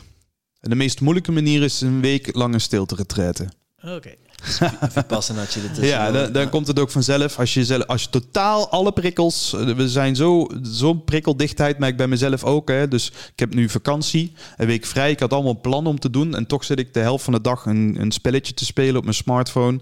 Gewoon omdat, omdat, omdat het zo easy is. Het is zo gemakkelijk en toegankelijk. En dan zegt mijn ego, ja, maar je hebt nu vakantie, dus nu mag het. Dus dan sta ik me toe, zelf toe om eigenlijk gewoon mijn tijd te verdoen op, op een bepaald niveau. Het is wel ontspannend, maar eh, je voelt... Hey, dit is wel ontspannend, maar ik had zoveel meer kunnen doen. Ik had ook die piano kunnen pakken en een nieuw pianostuk kunnen uitzoeken. En had ik dan, als ik dat goed had gedaan, had ik dat gewoon voor de rest van mijn leven kunnen spelen. En dan had ik geweten dat me dat in de hiërarchie van voldoening, me dat op de lange termijn meer voldoening had gegeven dan de hele dag een spel te doen. Waardoor je op het einde van de dag denkt, jeetje, dag nu al voorbij, wat heb ik eigenlijk gedaan? Ja, eigenlijk niks. Oh ja, oké, ja, was wel ontspannend, hè, zegt het ego dan. Ja, was wel spannend. Oké, was wel ontspannend. Doritos, ja. Ja, oké, ga ik nu nog aftrekken. Oké, ja. Heb je daar hard op gezegd? Ja, doen de vinger erbij? Nee, ik laat hem nog even. Ja, plop. Oh, ja. Warm, ja. Ik marineer mezelf met onschuld. Prachtig. Ik zie, ik zie het eindbeeld ook al voor me. Ja, ja, ja. ja, dit is waar het dan misgaat, dames en heren. Ja, ja, precies. Huilend in een Je hoekje. kunt ook te visueel zijn. Ja. Excuus, dames en Mijn heren. mentor Ja. zei het altijd. Iemand zei in de les van... eh, ja, zegt hij, ik kan eh, niet visualiseren. En hij zei, kijk, als je kan masturberen, kan je ook visualiseren. Ja. ja, of je hebt de Pornhub. Dan hoef je weinig te visualiseren. Het staat gewoon alsnog voor je neus op een scherm. Ja. Goed, we dwalen af. Ja, Opeens hebben het over Dank- vinger, vinger in de kont en eh, gaan. Maar, dankjewel Tim voor deze... eh, Ja. we waren bij, eh, bij de tweede. Eh, begint, Koffie zou zich omdraaien zijn graf nu. Ik weet zeker. Weet zeker ja. Hij had nog een derde bedacht ook. Een derde eigenschap of een derde gewoonte. ja, bij de overwinning op jezelf is de stap 1 is ik neem regie over mijn leven. Stap 2 is ik, ik schrijf het script. Eh, maar we hebben dan nog niks gedaan. Hè? We zijn nog helemaal niet in actie gekomen. Want de 1 gaat over acceptatie en over kiezen. Stap 2 gaat over, gewoon over visie, over, over focus. Maar stap 3 gaat over management. Jezelf dan ook daadwerkelijk in beweging brengen en dat gaan doen. Dus ga achter het stuur zitten, zitten heb het 1. Vul uw tom-tommetje in, je GPS. Stap 2, stap Tommetje, hè? ja, Tim Tommetje. En dan eh, stap drie is eh, rijden maar. Kom in actie. Want als je niet in actie komt, dan gebeurt er uiteindelijk niks. En dan hebben we eh, de, de, dan de vloek waar we mee te dealen hebben in deze eigenschap is... eh, ofwel je reageert op wat dringend is... ofwel ik hou focus op dat wat voor mij belangrijk is. Dus de bovenliggende mindset hier is... doe ik wat belangrijk is of doe ik wat dringend is? En dat gaat dus over tijdmanagement, dat gaat over plannen, dat gaat over eh, hoe orden ik dan al die dingen in de waan van de dag die ik heb te doen. Hoe manage ik die wervelwind die de waan van de dag heet? ja, ja, dat is dan dat kwadrant van... eh, De vraag stellen en beantwoorden, zou ik zeggen. Maar. Ja, de Kwadrant. kwadrant, Kwadrant eh, van? belangrijk, dringend en... eh, Ja. de tijdmatrix. Ja, en Ja. dan niet, belangen, eh, niet dringend belangrijk. Zo kan je wel. Hè? Het is dan wel belangrijk. We blijven in belangrijk dat je in dat kwadrant vooral eh, belangrijke dingen doet die niet dringend zijn. Hè? Ja, ja dus, de, dus kwadrant 2. Inderdaad, dus dat is, dat is niet dringend, wel belangrijk. Betekent dus, ik zal ervoor moeten kiezen om dat te doen. Daar zit vaak de meeste waarde. Dus niemand dwingt mij om iets liefs te zeggen tegen mijn vrouw. Niemand dwingt mij om vijf minuten snel te gaan schrijven. Niemand dwingt mij om in de pauze te zeggen: nu ga ik even een rondje wandelen. Dat zijn allemaal dingen die ik zelf heb te kiezen, maar die uiteindelijk, als ik daarvoor kies, heel veel opleveren. In tegenstelling tot Q1, dat is wat heel dringend is en heel belangrijk, dat zijn vaak de niet planbare zaken die meteen mijn aandacht nodig hebben. Er gebeurt een ongeluk met een van de kleintjes. Ja, dan, daar, ik kan het niet negeren. Daar zal iets mee moeten gebeuren. Eh, de, eh, de, klant, de belangrijkste klant belt en er is iets misgegaan. Ja, daar, daar kan ik niet plannen, maar daar, daar moet ik. Het probleem is echter dat wij zelf een beetje, misschien herken je dat, dat we een soort deadline nodig hebben om in actie te komen, want anders doen we het niet. Dus we moeten ons, eh, dus we hebben al geleerd op school dat we wachten tot het laatste moment en dan gaan we blokken en dan halen we zes en is het klaar. Ik moet wel heel dringend trouwens. Als we, het is niet... Vertel gerust verder. Ja, je moet heel dringend. Ja, ik ga tussendoor. Oké, oké, ja, Het oké. is niet gepland en heel dringend. Ja, nee, precies. De- Dus Q1. Ja. Ja, Ja. Q1. En hij moest nu kiezen. Hè, eh, ja, ga ik het laten lopen of eh, Ja. hè, toch die zweet. Hè? Niveau al direct de hoogte. Nu. Precies. Gaan wij gewoon door? Ja, tuurlijk. Ja? Eh, dus dat zijn, zijn, dat, dat, daar zitten de crisiszaken. Maar het probleem is dat wij adrenaline soort van nodig hebben om in actie te komen. Waardoor we eigenlijk Q2-zaken zo lang wachten tot het Q1 wordt. En alles wat Q2 begint, wordt uiteindelijk Q1. Met andere woorden, als ik niet plan, dan kom ik uiteindelijk, dan leef ik van deadline naar deadline. En dan moet ik dus die dingen nu doen om die dag gewoon te volbrengen. Als ik thuis kom van werk en mijn vrouw staat met de koffers op de stoep en we gaan niet op vakantie, Ja. dan heb ik een Q1-probleem, wat in Q2 had voorkomen kunnen worden. Ja. Snap je? Dus Q1 kunnen we nooit verlagen naar 0%. Er zullen altijd crisis zijn. Er zullen altijd dingen zijn die niet planbaar zijn. Maar we hebben de neiging om Q- Q2 te verzuimen. Waardoor we eigenlijk constant in Q1 Die leven. kwadrant zitten, ja. En dan switchen we eigenlijk de hele tijd van Q1 en Q3. Want Q1 en Q3 zijn de urgente kwadranten, de dingen die dringend zijn. En dan heb je dus ook dingen, dingen die urgent zijn, maar niet belangrijk. En dan denk je, wat is dat dan? Ja, dat is eigenlijk alle vormen van afleiding. Q3 staat voor die, dat telefoontje, wat eigenlijk niet belangrijk was. Je pop-ups van je inbox. Dat je een Ja. voorstel bezig bent en ping, weet je, dan komt er iets binnen. En dan, ja, zodra ik weg ben van mijn focus, is het een Q3. Terwijl niet alle mails zijn belangrijk. Om dan op dat moment meteen te doen. Niet alle eh, binnenkomers die hebben iets, nut, iets nuttigs te melden. En wat mensen. weer. Daar, hey, lucht dat op. Niet elke binnenkomer heeft iets nuttigs te melden. Ja, Opgelucht. Ja, heerlijk. Ja, fijn, top. Eh, we hadden het over Q3. Ik hoor Dit, het. dit is dus Q3, Ja. snap je? hè? Dus, Ja. dus wij zijn afgeleid. Daarmee is het Q3. En ik heb niks nuttigs te melden. En niks nuttigs. dan- ja, fuck, jammer nou. Eh, en het stomme is, dit is waar, waar, waar het op internet altijd op fout gaat. Dus ik ga je nu iets meegeven wat je op internet altijd fout zult zien. En wat ik heel frustrerend vind. Bij Q3 zie je dan namelijk dat dan staat, wat moet je daarmee doen? Delegeren. Daar zie je overal op internet voorbij komen. Nee, in welk bedrijf werk jij dat je onbelangrijke zaken maar kunt delegeren aan mensen die dan de hele dag met onbelangrijke zaken bezig zijn? Huh? Dat is toch totaal niet zinvol om onbelangrijke zaken naar elkaar te delegeren? Tenzij je voor de overheid werkt. Ja, ja ook dan denk ik joh, dit, dit moeten we elimineren, niet delegeren. Hier moeten we playrules van maken. Hey, hoe werken wij met elkaar? Hoe gaan we met elkaar om? Wanneer storen we elkaar wel, wanneer storen we elkaar niet? Wanneer bellen we, wanneer mailen we? Als we daar een afspraak over maken, dan kunnen we zeggen... Hey, als het echt dringend is, Q1, bel me dan. Stuur me geen mail. Als we met elkaar afspreken dat mail altijd wel binnen 24 uur beantwoord kan worden, of eigenlijk ook al binnen 48 uur als ik maar binnen 24 uur zie, wat ik dan kan doen is al mijn notificaties uitzetten van mail en gewoon een mailblokje plannen in Q2. Dus ik maak mail Q2.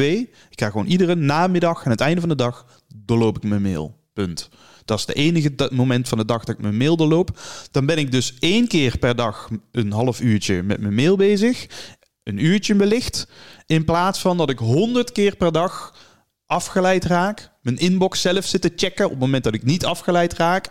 En dus volledig bezig ben met dat wat urgent is. In plaats van wat ik zelf vooraf heb besloten te doen. Ja, en dat is inderdaad wel... Ik merk het bij mijzelf ook, eh, ja, WhatsApp. En dan kijk je ja, 10, 15 keer, 20 keer per dag op je WhatsApp. En dat is om den duur zo'n patroon. Ja. Heb jij er eh, ook al last van gehad of hoe ben jij ervan eh, afgeraakt? Ik ben hier roomser dan een paus, Tom. Dus eh, ik, ik, ik maak mezelf daar ook schuldig aan. En dan is het wederom bewustwording. Hè? Bewustzijn dat ik je schuldig maak. Bewustwording dat ik niet andere mensen de schuld kan geven. Nadenken over hebben twee. Wat vind ik eigenlijk belangrijk hier? De- helpt dit mij om, om, om te zijn wie ik ben? Soms wel. Nou, in dat geval prima. Doen. Als het antwoord nee is, nou, dan kan ik eerste stap notificaties uitzetten. Tweede stap, als ik dan zelf ga zitten kijken, dat is Q4. Hè? Dat is niet belangrijk en niet urgent. Dus dat is eigenlijk jouw, ei- wat je zelf doet. Dat is het moment wanneer dat jij eigenlijk je tijd verdoet aan scrollen. Weet je wel, op social media. eh, eigenlijk de dingen die je zelf bij jezelf aandoet. Nou ja, op het moment dat dus, als ik dat dan nog steeds doe, dan moet ik zorgen dat ik de drempel hoger maak om dat te doen. Dus een manier om je slechte patronen minder te maken is om het moeilijker te maken. Met andere woorden, als ik niet wil dat ik ochtends vroeg wakker word en het eerste wat ik doe van de dag is die telefoon in mijn hand en dan ga lopen scrollen. Ja, wat moet ik dan doen? Is zorgen dat die telefoon niet in mijn slaapkamer ligt.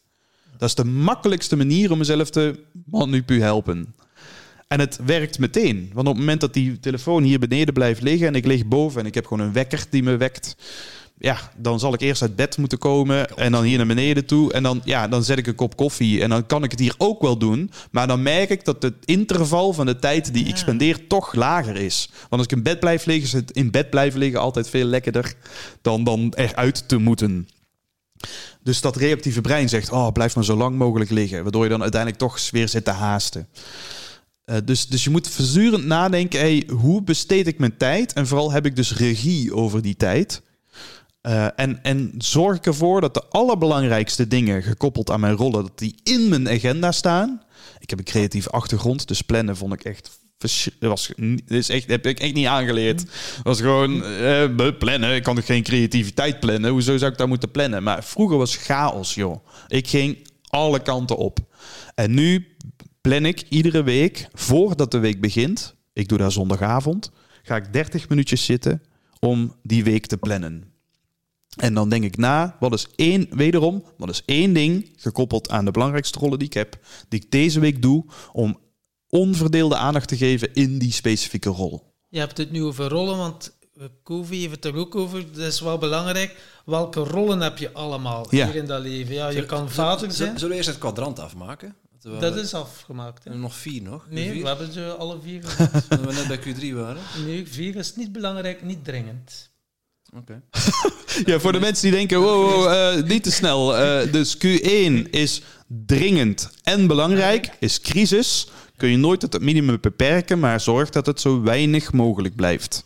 Q3 zijn dingen die dringend zijn, maar niet belangrijk, ofwel afleiding. Het zijn alle zaken die jou door de dag heen afleiden om en jou van jouw werk afhouden.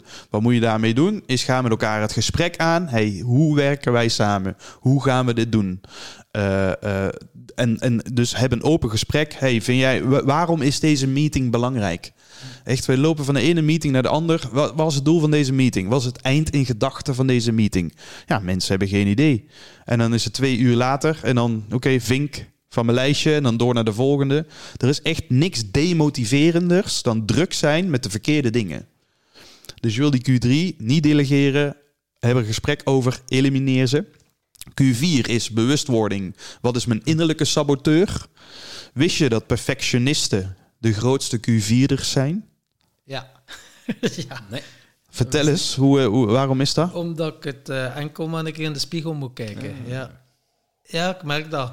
Dat ik echt wel eh, afleidingen zoek. En dat is eh, wat dat de reden erachter is. Maar ik had, eh wat nu over laatst iemand in de podcast die eh, perfectionisme coach is. En toen ik dat las, oh, ik zeg, fucking nee, maar ik ben ook een perfectionist. En eh, ja, ik, vers ik verschiet er niet van. eh, Ja. zeker. Dus je ziet dan inderdaad dat, dat de criticaster ervoor zorgt dat je jezelf gaat afleiden. Waardoor je eigenlijk precies dat doet wat je niet wilde. Namelijk niet perfect en slecht iets opleveren.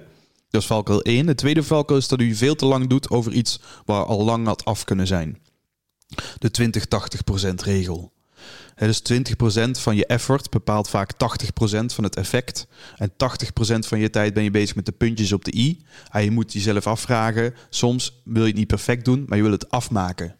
En het probleem van perfectionisten is, ze maken niks af. Want het is nooit perfect. Nee, dat gaat ook nooit gebeuren. Want er is altijd wel iets op aan te merken. Dus oftewel, je volbrengt niks. Ik had een team van account managers. En die waren allemaal best wel perfectionistisch. En die deden er gemiddeld vier dagen over om een voorstel de deur uit te doen.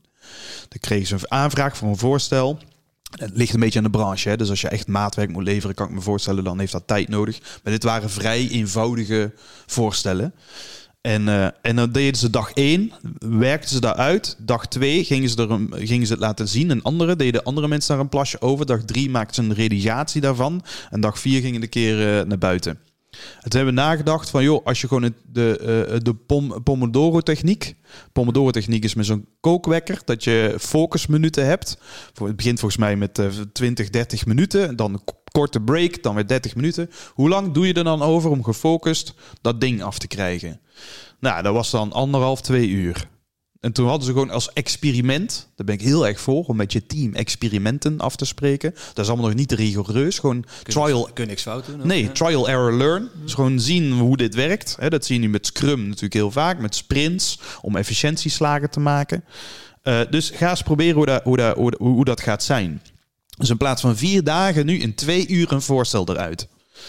En, en wat ik vroeg toen we een terugkomdag hadden, ik vroeg vooral wat was het effect bij de klant? Want daar waren ze bang voor. Ja, als we dan binnen twee uur een voorstel sturen, ja, dan, dan is dat niet zo goed als vier dagen.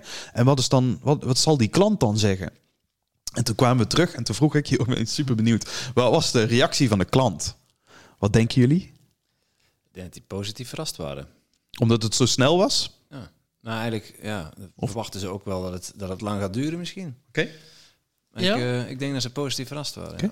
Ja, ik denk dat ook wel ergens van, uh, wel, dat uh, dan ze belangrijk zijn, de klant, omdat ze heel snel uh, antwoord krijgen op bericht. Ja. Maar daar gaan ze niet voor betalen, want ja, je hebt er met twee aan gewerkt. Oh zo, ja, oké. Okay. Ja, dus vanuit de, vanuit de veronderstelling dat een voorstel al declarabele, declarabele uren zijn, zou ik sowieso uh, semi-onzin vinden, hè? want je bent een voorstel aan het maken, dus we hebben nog geen deal.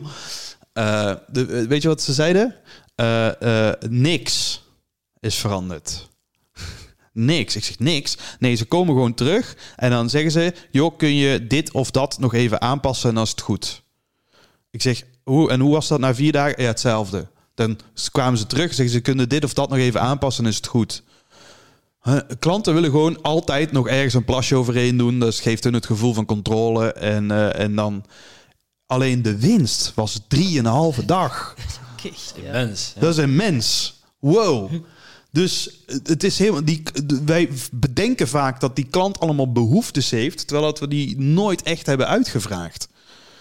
En toen ik begon als trainer, nog, als dat nog één voorbeeldje geven over Q4 Ja, en met zeker. perfectionisme. Ja. Is dat leuk? Zeker. Eh, eh, toen ik net begon als trainer was ik onzeker, want ik was super jong. En ik moest mensen trainen die mijn ouders dus een leeftijd hadden en dat maakte me onzeker. En ik had een theaterachtergrond. Dat is een FOP-opleiding, dacht ik. Want ik heb geen MBA. Dus er waren allemaal kritiekassen in mijn hoofd die mij heel onzeker maakten. En wat ging ik doen? Als ik dan maar een fantastische PowerPoint-presentatie heb, dan, eh, dat was nog eh, pre-Remco Klaassen. Eh, toen ik een fantastische PowerPoint heb, dan, eh, eh, dan, dan, dan zal dat wel goed zijn. En ik kon echt tot midden in de nacht, voor de dag van de training, bezig zijn met die PowerPoint aan te passen omdat dat mijn grab handle was. Dat zie je ook bij mensen die spreken. Die gebruiken die PowerPoint als soort van steunpilaar. Omdat, ja, er staat dan een script op. Weet je wel, verschrikkelijk. Als je dan, als je dan een PowerPoint hebt met je script erop, cancel de meeting en stuur het als PDF door. Prima. Maar dan heel stop met presenteren. Hier, hier heb je een boekje te Hier heb je- ja, hier heb je een boekje met script. Alsjeblieft, succes. Als er vragen zijn, eh, laat me weten. En verder, dus ik daar heel, ik daar zoveel tijd mee kwijt, joh, aan die PowerPoint. Totdat een collega, gelukkig, op een gegeven moment tegen mij zei: Glenn, bent nu een paar jaar bezig, want die zag dan wal onder mijn ogen. Zo is met jou in de hand. Heel, een vrachtauto over je heen gereden of zo. Ik zeg nee, ik was bezig met mijn PowerPoint. Tot één uur s'nachts. Dus PowerPoint Q4, slapen zou Q2 zijn in dat geval. Hè? En die zei, check alle evaluaties die je tot nu toe hebt gekregen. En je krijgt er iedere keer zo tussen de 15 en de 30 evaluaties. Nou, dat zijn honderden evaluaties. Check ik, heb, ik durf te wedden, er is nog nooit iemand geweest die in de evaluatie heeft geschreven... Ja, de training die was eh, zo-zo. maar die PowerPoint was gaaf. Oh my god, wat een gave PowerPoint. Nou, ik eh, deal aangenomen. Ik checken nooit. Echt nog nooit was iemand begonnen over die PowerPoint. Toen heb ik die PowerPoint op een gegeven moment helemaal weggeflikkerd. Althans, vanuit de strategie die ik ook met u deelde. Af en toe een modelletje, weet je, af en toe een oefening. Dat is fijn. En dat die, zijn ze bezig met een oefening, staat de oefening op die slide. Dan komen ze niet naar je toe. Wat zou ik doen? Het staat dan gewoon op die, op die slide. Eh, cijfer, pam, omhoog. Minder slides, hoger cijfer en ik beter slaap. Heeft dan dus, is dan de, het verschil de slides het hogere cijfer? Of als ik uitgerust ben, presteer ik beter? Ja. Wanneer het moment er echt toe doet. Ik geloof in NN. Maar In dit geval, ja, de correlatie zal er zeker zijn. Maar, maar dan zie je dus dat je jezelf compleet vastdenkt. Allemaal dingen aan het doen bent die gewoon waste of time. En als je daar eens over gaat nadenken over één ding wat Q3 is. En één ding wat Q4 is. Ik noem dit de ruiltechniek. Schrijf daar op. Pak dan jouw to-do-lijst erbij die al vol stond met dingen die je al maanden vooruit aan het schuiven bent. Weet je wel, we hebben allemaal zo'n lijstje. Ja. Ik zou nog een keer... eh, En dan zeg je, als ik die twee dingen... Nou, als ik daar nou eens mee stop. één ding in Q3, Q4. Met wat ga ik dat dan ruilen? Oké. En dan voel je meteen de motivatie om dat dus ook daadwerkelijk niet meer te doen. Want je, je ruilt het om met iets wat veel leuker is. Oh, dan kan ik eigenlijk die kameraad weer zien. Die heb ik zo lang niet gesproken. Door corona en zo. Ik ga gewoon, daar ga ik mee stoppen. En ik, in plaats daarvan ga ik nu bellen en afspraak maken. Nou, top. nou, voor je En- gelijk een stuk beter. Hè? Voel je gelijk een stuk beter. Q2 gaat daarmee omhoog. En hoe meer Q2, hoe minder Q1. Want je ziet crisis al aankomen. Je voelt het bij jezelf. Je ziet het bij je omgeving. hey, vriendin, eh, wat is er eigenlijk? Want ik zie toch, ik ben niet helemaal jezelf. Ja, wat fijn dat je dat ziet. Want poeh, ja, ik heb- ben ook al gestrest de laatste tijd. In plaats van hè, thuiskomen met een vrouw met koffers op de stoep. En je gaat niet op vakantie. Ja, heb je Q1 te pakken die voorkomen had kunnen worden in Q2. Ja. En nu, eh, nu hebben we genoeg over de kuutjes. Nu ben ik wel benieuwd naar de rollen die Tom net vroeg. Ja, Zo zijn we dan ook, hè? precies. Ik ga eerst een keer de wc-rol gaan inspecteren. Oké, Ja. Eh, laten we- zat je zeikert? Normaal hebben we de afspraak dat we dat doen midden in een vraag, zodat eh, de gast uitgebreid kan vertellen. Maar eh, ja, Tom had het over die, over die verschillende rollen die je kunt aannemen. Kun je, kun, je dat, kun je dat eens uitleggen? Ja, koffie, die, dat, vond, dat heeft mij eigenlijk misschien wel het meest geholpen toen ik zelf de training doorliep als eerste. Dat is dat als, als je vraagt wat maakt je gelukkig of succesvol, hè, wat toch een beetje het hamvraag is in deze podcast. Poeh, is daar best wel ingewikkeld om eh, te beantwoorden. Maar als je die vraag nu ombuigt naar, hey, hoe ben je een goede vader? Of hoe ben je een goede podcaster?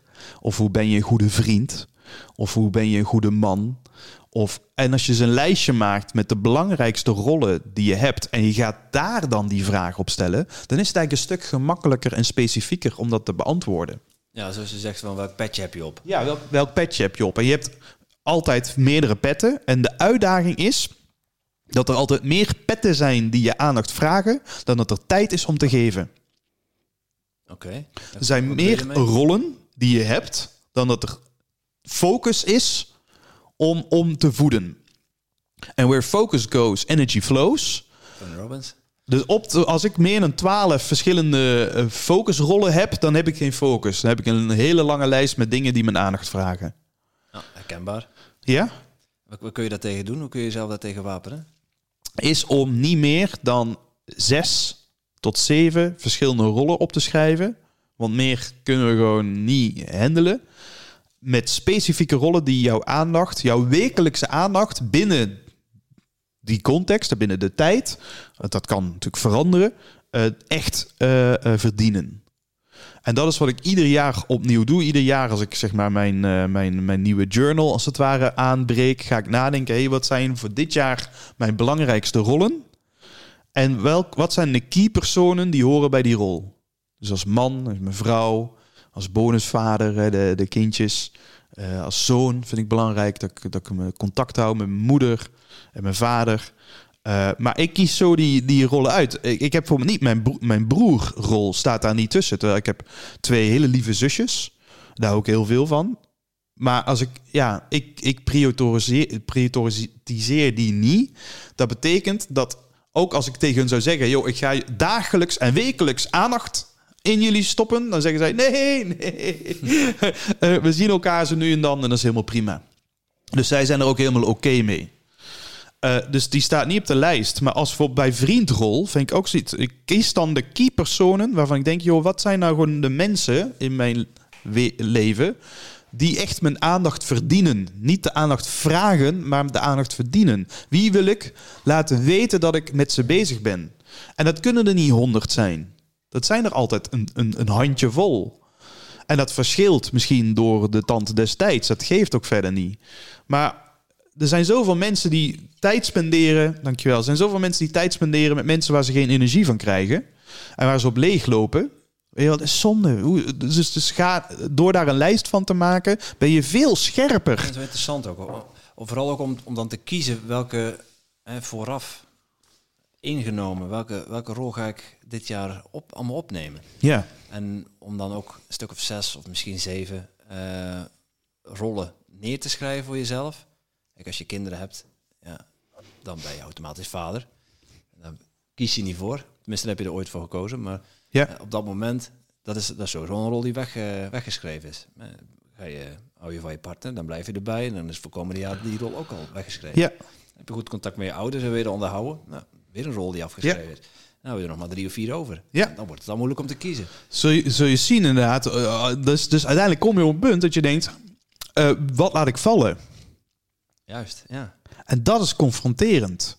Want wij, wij vinden het heel moeilijk om te kiezen. Terwijl dat is juist, daar zit juist het goud. Is dat we leven in zo'n comfortabele wereld waar alles mogelijk is. Sky is the limit. En vervolgens doen we alles een beetje en niks helemaal. En, en is niks buitengewoon. Omdat we niet kiezen, want kiezen geeft kiespijn.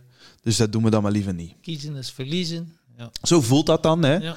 Terwijl dat, dat was voor mij het grootste goud. Want ik deed dat, ik, ik vind ook echt kiezen is voor mij een van de moeilijkste dingen die er zijn. Want ik vind zo fucking veel leuk. Ik, ben zo, ik, vind zoveel, ik heb zoveel interesses, zoveel mensen die ik tof vind. Ja, nou ja, ik kan niet alles. Dus dat was mijn redding voor mijn eigen podcast. Is dat dus dat ik dus wist, als ik die podcast wil gaan doen, dan wordt dat een nieuwe rol. En dan moet er dus ook iets anders uit. En dan zal ik dus heel goed moeten nadenken, wat ga ik minder doen of waar ga ik mee stoppen? Want anders is gewoon de, de dag, de week is al vol. Ik ben gewoon druk dus als er iets bij komt, moet er ook iets af. Wordt geleefd. Ja. Ja. Nou, en dat is dus, en daar dus over nadenken over uh, wat is dan belangrijk? Doe je bij hebben twee. Dus bij hebben twee schrijf je je belangrijkste rollen uit. En waarom die belangrijk voor je zijn. En bij hebben drie, wat ik dus nu doe iedere week, is wekelijks plannen. En dan doe ik één, hij noemt dat de Big Rock techniek. Hè? Dus, dus dat er één Big Rock betekent iets wat heel belangrijk voor jou is. Het hoeft niet per definitie lang te duren. Maar iets wat voor jou echt belangrijk is, wat waarde toevoegt. En in plaats van dat aan te nemen of als idee te hebben, zegt hij: nee, je moet het in je agenda zetten. Maak het specifiek wanneer je wat precies gaat doen, want de waan van de dag zal je anders meesleuren. Ja, zo hadden wij de, commitment gemaakt van we gaan 100 podcasts opnemen. We gaan wekelijkse podcast online zetten. Dat betekent vrijdag is standaard onze podcastdag. Mooi. Er moet, er moet al redelijk wat gebeuren dat het niet zo is. Hè? Ja. ja, en als je die commitment maakt, dan creëer je dus automatisch daarvoor tijd. En dan zie je dat, dat je al 60% meer kans hebt van slagen dan alle mensen die dat niet hebben besproken. En denken, joh, ja, we, zullen we meneer zien we elkaar weer? Ja, ja, laten we kijken wel even. Ik doe nog wel een balletje opgooien. Ja, nee, dan, dan ga je, dan, dan krijg je misschien iets, maar dan is het nooit iets waar je echt trots op gaat zijn. En zo'n weekplanning met de verschillende rollen voor mensen die wat chaotisch zijn wat tips heb je daarvoor, een weekplanning? Ja, dat dus doen. Minder plannen, maar zorgen dat er één ding per rol in die agenda staat. Dat is niet veel, hè? Je hebt zeven dagen, 164, 68 uur per week. Ja, eh, en dat kan, dat kan zelfs gewoon zijn dat ik, dat ik, dat ik, dat ik gewoon mijn vrouw, als we niet samen, want we wonen niet samen, uh, als we niet samen wakker worden, dat elkaar s ochtends vroeg een, een appje sturen. Er staat: Het wordt vandaag een geweldige dag. Het, dat, is super klein. Maar het feit, dat, dat was voor mij zo'n openbaring. Hoeveel mensen aan mensen denken, maar dat niet laten weten. Omdat we meteen heel praktisch zijn. Ah, we moeten iets gaan doen. Ik kan toch eh, gewoon, luisteraar, als je dit nu hoort, denk eens even na over een persoon waarvan je houdt en die je mist.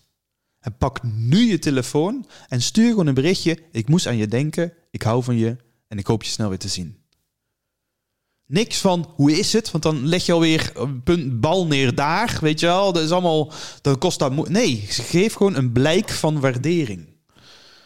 Als, je, als, je, als we dat toch vaker doen, dan moet je zien hoe, hoe jouw relaties gaan floreren. Ja. Door daar bewust van te zijn. Ja, een lichtje zijn in iemands duisternis.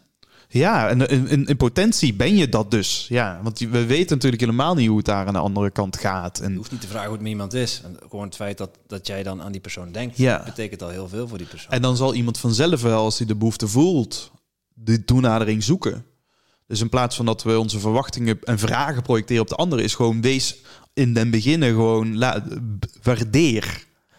Want jij bent waardevol voor mij. Dus ik waardeer jou daarom. Ik hou van jou. Jeetje man, eh, hoe moeilijk is dat om daar af en toe gewoon uit te spreken naar de mensen, ook naar vrienden of naar wow man, wat ben ik of of of collega-schrijvers dat ik dan een appje stuur. Wow, wat ben ik trots op jou. Of Thijs die dan iets gaafs doet. En dat er gewoon, de, Thijs doet dat ook zo goed. Die kan, die kan zo goed iemand waarderen. Eh, en dat voel je gewoon meteen. eh, we gaan het de overwinning met je omgeving nog over hebben. Nog invloed is dan secundair. Maar jeetje man, jouw invloed gaat door het dak op het moment dat we dat in de aanloop naar het moment dat je invloed nodig hebt, wat vaker doet. In plaats van dat het ruilhandel is. Hé, hey, hoe is het? Ja, heb je misschien even... Weet je wel, want Ja. dat is dan zoals het vaak gaat. Je hoort nooit niks van iemand totdat hij hem je nodig heeft. En dan, oh, dan, dan is hij er ineens weer. Ja, wat heb je nu weer van me nodig? Ja, precies, dat. Ja.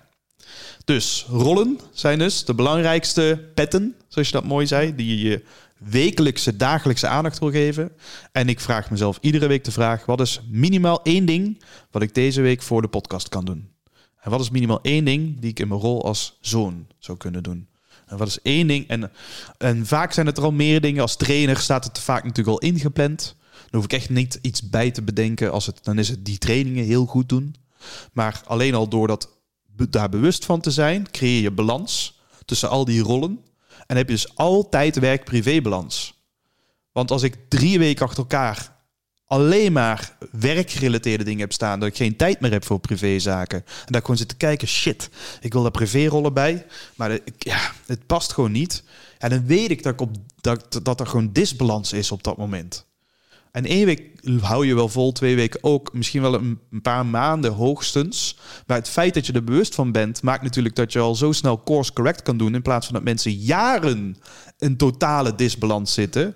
En dan doodsongelukkig worden of een burn-out krijgen tot gevolg. Ja, vier banden plat en dan eh, ja, kun je weer opnieuw beginnen. Ja. En dan, zit- dan zitten mensen anderhalf jaar thuis. Ja, en dat, dat, dat bespaar ik mensen liever. Ja. Mooi. We hebben drie eigenschappen gehad. Er zijn er zeven. We zitten een uur en vijftig ondertussen. Dus eh, Wow. mijn vriendin zei vanmorgen nog... eh, van, oh, ik zie dat sommige podcasts twee uur en een kwartier duren. Dat moet je niet doen, joh. Dat is veel te lang. Ja, vind ik ook. Veel te lang. Maar eh, ja, deze gaat ook die kant op. Eh, wat eh, ja, eigenschap nummer vier, eh Glenn. Van ik naar wij gaan we nu zeker, hè? Ja. Dus als je het 1 tot en met 3 goed doet, dan ga je van jij, jij maakt mij gelukkig, naar ik maak mezelf gelukkig. Ik ben, mezelf, ik ben in staat mezelf de goede kant op te bewegen. Ja, en dan zegt Koffie, gekoppeld ook aan een, een prachtig Afrikaans gezegde. Alleen ga ik sneller, maar samen komen we verder. Dat vind ik fantastische zin, want dat is altijd waar. Dus als ik efficiëntie prioriseer boven effectiviteit, en efficiëntie is meer doen in minder tijd, effectiviteit is de juiste dingen doen, voel je het verschil? De juiste dingen doen, ja. Ja, Ja. ten koste van sommige andere zaken. Maar als ik dus efficiëntie gefocust ben, dan wil ik helemaal niet samenwerken. ja Wouter Torfs zei dat tegen ons. Ik weet niet of je Hm? Wouter Torfs kent. Nee. Dat is een CEO van Schoenentorfs. Grote Oh ja, ja, Torfs. Ja, ook een van de beste klanttevredenheidswinkels van Ja, eh, België. hè? Heel veel eh, gewonnen en in Europa, eh, beste werkgever van Europa ook een aantal keer. Maar die zei tegen ons van, je kunt wel dingen goed doen, maar doe je wel de goede dingen? Ja, dat. Dat is het Ja, verschil. Dat kwam wel binnen toen, ja. Ja? Ja. Want? Wat, wat deed dat toen met jou? Ja, dat, dat, dat alles gewoon, maar dat ik effectief alles in een ander perspectief. Ja. Ja. Van alles waar ik mee bezig ben, ja, gaat het me wel brengen waar ik naartoe wil. Ja. Mooi. Ja, dus dat is de eerste brug die we hebben te slaan. En, en, en, en dan zal ik dus moeten realiseren dat het uiteindelijk allemaal altijd mooi... We zijn sociale dieren, dus we, we hebben te leven met andere mensen. En daar zijn we soms daar zijn we toe veroordeeld. En het is ons, ons mooiste goed. Hè, want als mensen sterven op een sterfbed, wil je niet de sheets om je heen hangen, maar dan wil je mensen om je sterfbed hebben staan. Eh, dus dit, dit is paradoxaal. Hè? Want an, dus, dus leven is gemakkelijker alleen, doch niet te leven. Oké. Ik kan niet leven vanuit eenzaamheid. Eh, ik vind een van de mooiste films is Into the Wild. Waarin de jongen op het einde schrijft in een boekje... Happiness is only real when shared. Maar godverdomme, dat is wel lastig, hè? Sorry, ik weet niet of daar vloeken... Dat, dat- Ja, kan Dat zeker. mag. Ja. Het is sowieso al een explicite aflevering Oh geworden. ja, ja, met, eh, met, met, eh, met trekken en Pornhub en zo, sorry, ja. Eh, dus, dus, maar, maar is dus, daarom hebben we ook een overwinning met de omgeving nodig. En daar zijn drie habits aan gewijd, is om die overwinning met je omgeving te creëren. Is om dus te floreren, niet alleen vanuit jezelf, eh, maar ook met anderen. En dit is waar ik eh, het boek van Stephen Covey onderscheidend vind. Want heel veel zelfhulpboeken houden op na die eerste drie. Manifesteer jezelf naar geluk en daar is het dan. Ik, ja, maar dan ben je niet gelukkig als je alleen jezelf manifesteert en geen ogen hebt voor je omgeving. Of je bent Boeddha. Wat zeg je? Of je bent Boeddha. Ja, in je eentje verlicht op een berg. Eh, ja, sorry, maar dat is gewoon niet waar we als mensen. eh, eh, als we dat allemaal zouden doen, dan, dan zou de wereld. dan zouden we ook niet vooruitkomen. Dus ja, tijd met jezelf doorbrengen is superbelangrijk. In balans tot het zijn van de ander. En dat is natuurlijk een disbalans, omdat we altijd met andere mensen zijn. Of ons vergelijken tot de ander. Ja, dat zouden we minder moeten doen. Eh, eh, maar dat is weer de overwinning op jezelf. Dus je ziet dat die overwinning op jezelf, die is nodig om uiteindelijk die omgeving echt goed te kunnen doen. Ja. Alleen de pijn die we voelen in ons leven komt vaak voort uit die omgeving. dus dat is waar vaak mensen beginnen. Jij luistert niet naar mij. Hoe kan ik gehoord worden? Hoe kan ik die, ah, die manager, eh, weet je wel, omturnen? Dus daar zijn we vaak mee bezig. Terwijl we gaan van binnen naar buiten en dan daarna van buiten weer naar binnen. En dat is uiteindelijk natuurlijk het, de, de flow, Golfbeweging. golfbeweging. Van, van binnen, dat is de startpunt, van binnen naar buiten. Van, maar het leven praat ook terug. Ben ik dan ontvankelijk om dan ook te luisteren wat er in die omgeving gebeurt? Ready? Zeker. Habit 4, ik hou hem nu even kort, eh, want dan, dan kunnen we er wat sneller doorheen. Habit 4 gaat eigenlijk over vertrouwen en overvloed. Punt, dat is de snelste. Dus met andere woorden, het fundament van iedere relatie is vertrouwen. Zonder vertrouwen is er, dan ontstaat is er geen synergie mogelijk. Ben ik mij bewust van het vertrouwen die ik heb met de mensen om mij heen? En dat is lastig. En daarom bedacht Covey een manier om dat te duiden. En hij bedacht de emotionele bankrekening. En de emotionele bankrekening is dus de mate van vertrouwen in die relatie. Nou, net zoals bij een emotionele, een normale bankrekening, hoe hoger in het groen, hoe beter we ons voelen. Eh, eh, sterker nog, vroeger kreeg je rente als je een hoge spaarrekening had. Dat is tegenwoordig niet meer. Maar dan, hè, dus, eh, dat? Ja. ja. Dus eigenlijk hoe meer je hebt, hoe meer je ook krijgt. Hoe, hoe sneller dingen gaan. Hoe, we hebben aan een half woord genoeg, zeggen we dan. Terwijl als we op de nullijn komen of onder nul, dan betalen we belasting en rente voor iedere schakel die we moeten doen met die relatie. Dus het wordt trager. We, hè, we vertrouwen elkaar niet. Dus we gaan checken. We gaan bureaucratie creëren. Ja, als je 10 euro in de min staat, moet je de 12 terugbetalen. Bij wijze van spreken. Bij wijze van spreken. Ja, om, om uiteindelijk kiet te, te spelen. Ja. Ja. te zijn, ja. Ja, dus, dus het is dus goed om, om dus die rollen die je dan hebt geformuleerd met die key personen, om dan bij die key personen als het ware een soort ja, indicatie te doen. Ehm, hoe, hoe die saldo, hoe, hoe zit je saldo bij, bij de belangrijkste mensen? En het is goed om daar dus bewust van te zijn. Alleen om dan... Hey, jij staat nog bij mij in het krijt. eh, ja. Wat zeg je? Dan kun je zeggen van, hé, hey, jij staat nog bij mij in het krijt. Ja, en dat is dan, dit is dan zo lastig. Daarom heet het een emotionele bankrekening. Want we hebben dan de neiging, het ego heeft dan de neiging om dat, ehm, om, om dat als construct, als het ware, te manipuleren. Maar er zijn een paar principes die we in ons oren moeten knopen als het gaat om vertrouwen. Het zijn er drie die ik nu kan delen. Het zijn er meerdere, maar ik denk drie zijn de belangrijkste. De eerste is, vertrouwen komt te voet en gaat te paard. Wat betekent dat? Ja, dat, het- dat je het snel kwijt bent dan, dat, eh, dan dat je de tijd... Zeg je dat? Dat je de, de tijd om het kwijt te spelen korter is Ja, dan de tijd die je hebt geïnvesteerd om het vertrouwen te wekken. ja. Er is een valutaprobleem. Dus ik, heb, het, ik zal heel veel stortingen moeten doen om een opname te kunnen permitteren. Dus daar moet ik. Dan, dus, dus met andere woorden, komen we terug bij die deugdenethiek. Eh mensen beoordelen mij niet zozeer op eh, hoe ik iets bedoel, maar die, in, die beoordelen mij op wat ik dag dagelijks doe. Ja, ik hou wel van jou. Waar blijkt dat dan uit? Ja, ja. Wat doe ik dan in- als blijk van die waardering? Komen we terug over, ja, hoe, hoe laat je dat dan merken dan? Stuur je elke dag een sms'je en ik hou van je. Ja. Bijvoorbeeld, ja. Eh, dat is stap 1. Dus eh, we hebben veel stortingen nodig om een, om een, om een eh, opname te kunnen permitteren. Dus probeer geen opnames te doen. Stap 2 is, de ontvanger bepaalt. Het principe dat de effectiviteit van mijn communicatie naar de ander valt of staat met hoe het wordt geïnterpreteerd daar. En die slaan we heel vaak mis. Met andere woorden, ik deed die Seven Habits workshop voor mezelf. En ik dacht, wow, ik had die rollen. Ik had vriendrol, keypersoon, Erik. Erik, mijn beste mattie. Ik ging stortingen doen bij Erik. Want ja, oh, ik wil nou stort. Dus ik dacht, ik zit heel veel in de auto onderweg. Eh, ik ga gewoon bellen. Ga Erik bellen, want ik zit toch onderweg. Twee vliegen in één klap. Eerste week, ik ingepland, hè? Erik bellen. Ik Erik bellen. Eh, leuk gesprek gehad, 40 minuutjes, niks aan de hand. Tweede week, bellen. Eh, kwartiertje. Korter. Derde week, ik bellen. Hij nam de telefoon op. Wat? ik zeg, eh, hoi, ben Glenn. Hij zegt, ja, dat zie ik. Wat is er? Ik zeg, eh, nou, eh, eh, niks. Je bent de Big Rock. Hij zegt, Big Rock? Ik ken dat dan niet natuurlijk. Dat moet je helemaal uitleggen. Ik voel aan hem, wat, wat gebeurt hier, weet je wel? Ik, ik, ben, ik toch aan het storten hier, of niet? Eh, Gaat hier iets mis? Hij zegt, Glenn, hij zegt, ik mis je, man. Ik zeg, hè? Missen? Hij zegt, ja, we hebben elkaar al langer dan een maand niet gezien. Ik zeg, oh?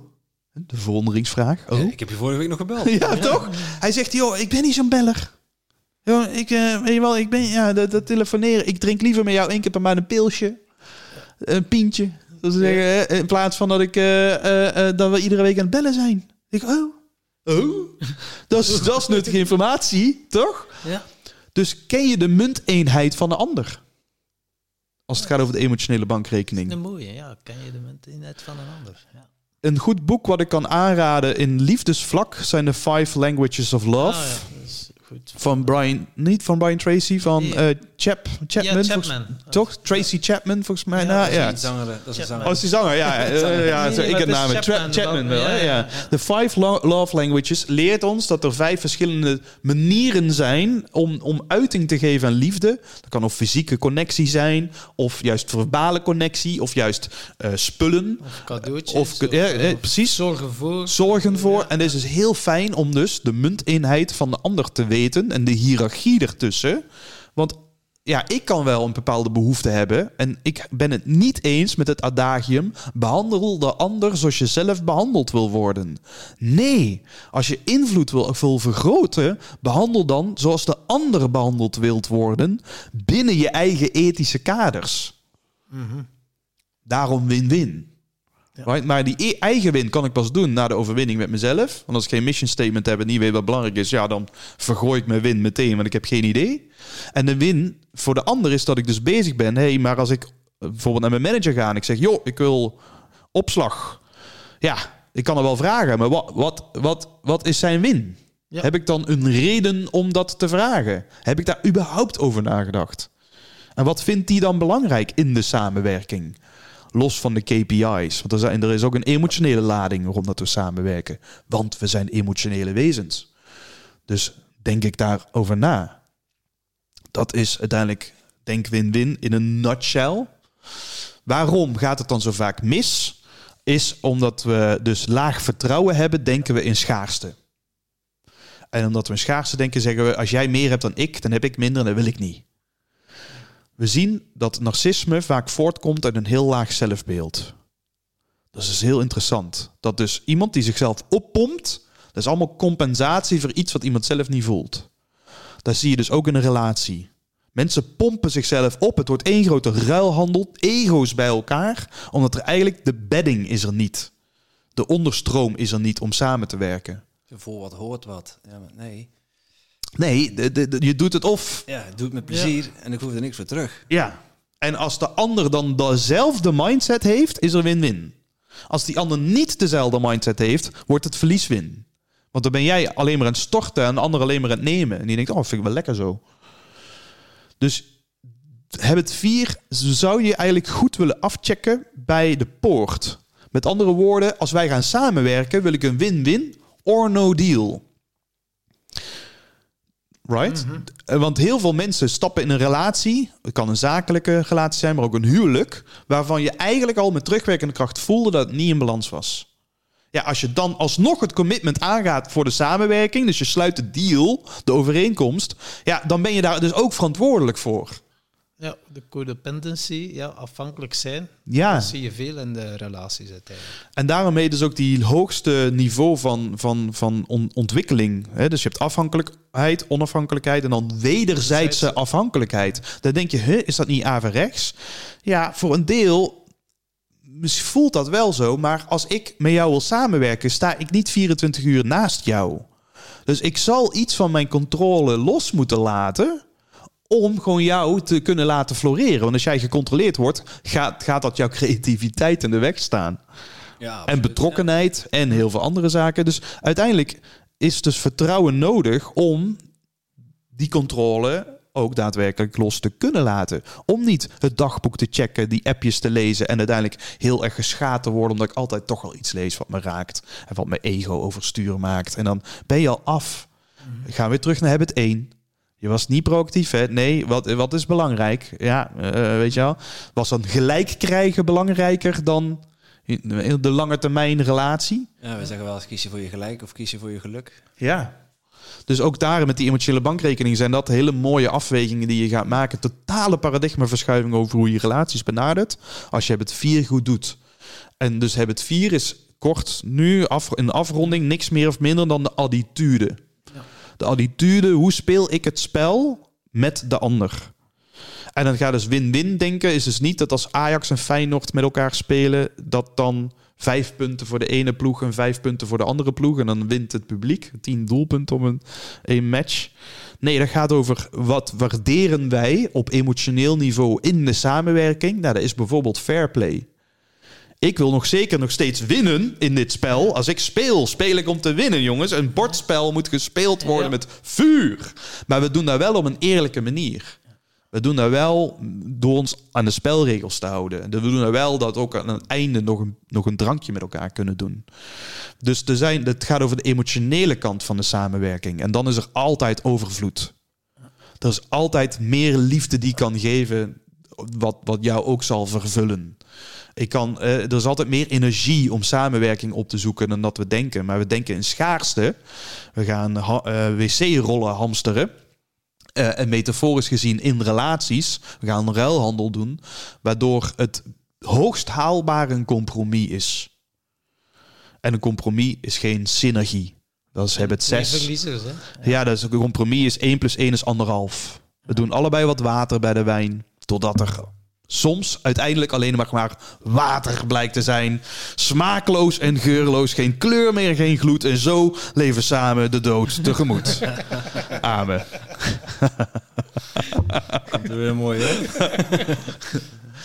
Dus, dus dat willen we niet. Dus dat is, dat is denk win-win. Vertrouwen en overvloed. Ja. Ja. Dat is, ja, kunnen we alleen maar beamen. Dus dat is, eh, ja. Dat is de vierde. Dan gaan we naar nummer vijf. ja. Het wordt nu, het- we lopen het rijtje af zo. Hè? Ja, het- Ja. we stoppen ook bij zes. ja. Zeker niet de mensen het boek meer kopen. Ja. precies, precies. Vijf is communicatie. Vijf gaat over invloed en, en, en communicatie waarbij Habit 5 zegt... eh, eerst begrijpen, dan pas begrepen worden. Veronderstelt dat wij meer invloed hebben bij de ander... wanneer de ander echt begrijpen. Wanneer dat we de taal spreken van die ander. In tegenstelling tot zelf gehoord willen worden... en dan nog harder gaan praten als dat niet gebeurt. Dat is het perfecte medicijn om je invloed bij de ander te verlagen.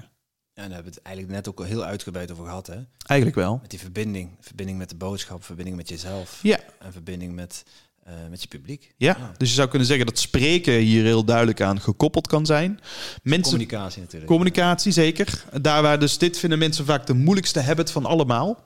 Omdat eh, het gaat over eh, uiteindelijk de meest belangrijkste vaardigheid in communicatie... wat we nooit geleerd hebben op school.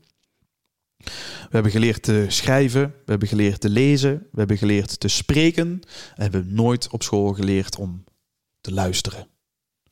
En dan niet zomaar luisteren, nee, empathisch luisteren. Dat is dus niet alleen luisteren met de oren, dat wat er gezegd wordt, maar misschien nog wel veel meer luisteren met de ogen. Omdat non-verbaal het lichaam altijd veel eerlijker spreekt dan de woorden die uit iemands mond komt.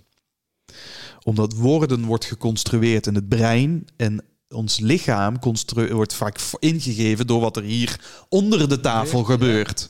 Dus experts in communicatie, die zijn veel, en dat zul jij misschien wel erkennen, ook met hypnose en met coaching, is het gaat nooit, eigenlijk in eerste instantie nooit over de dingen die iemand zegt.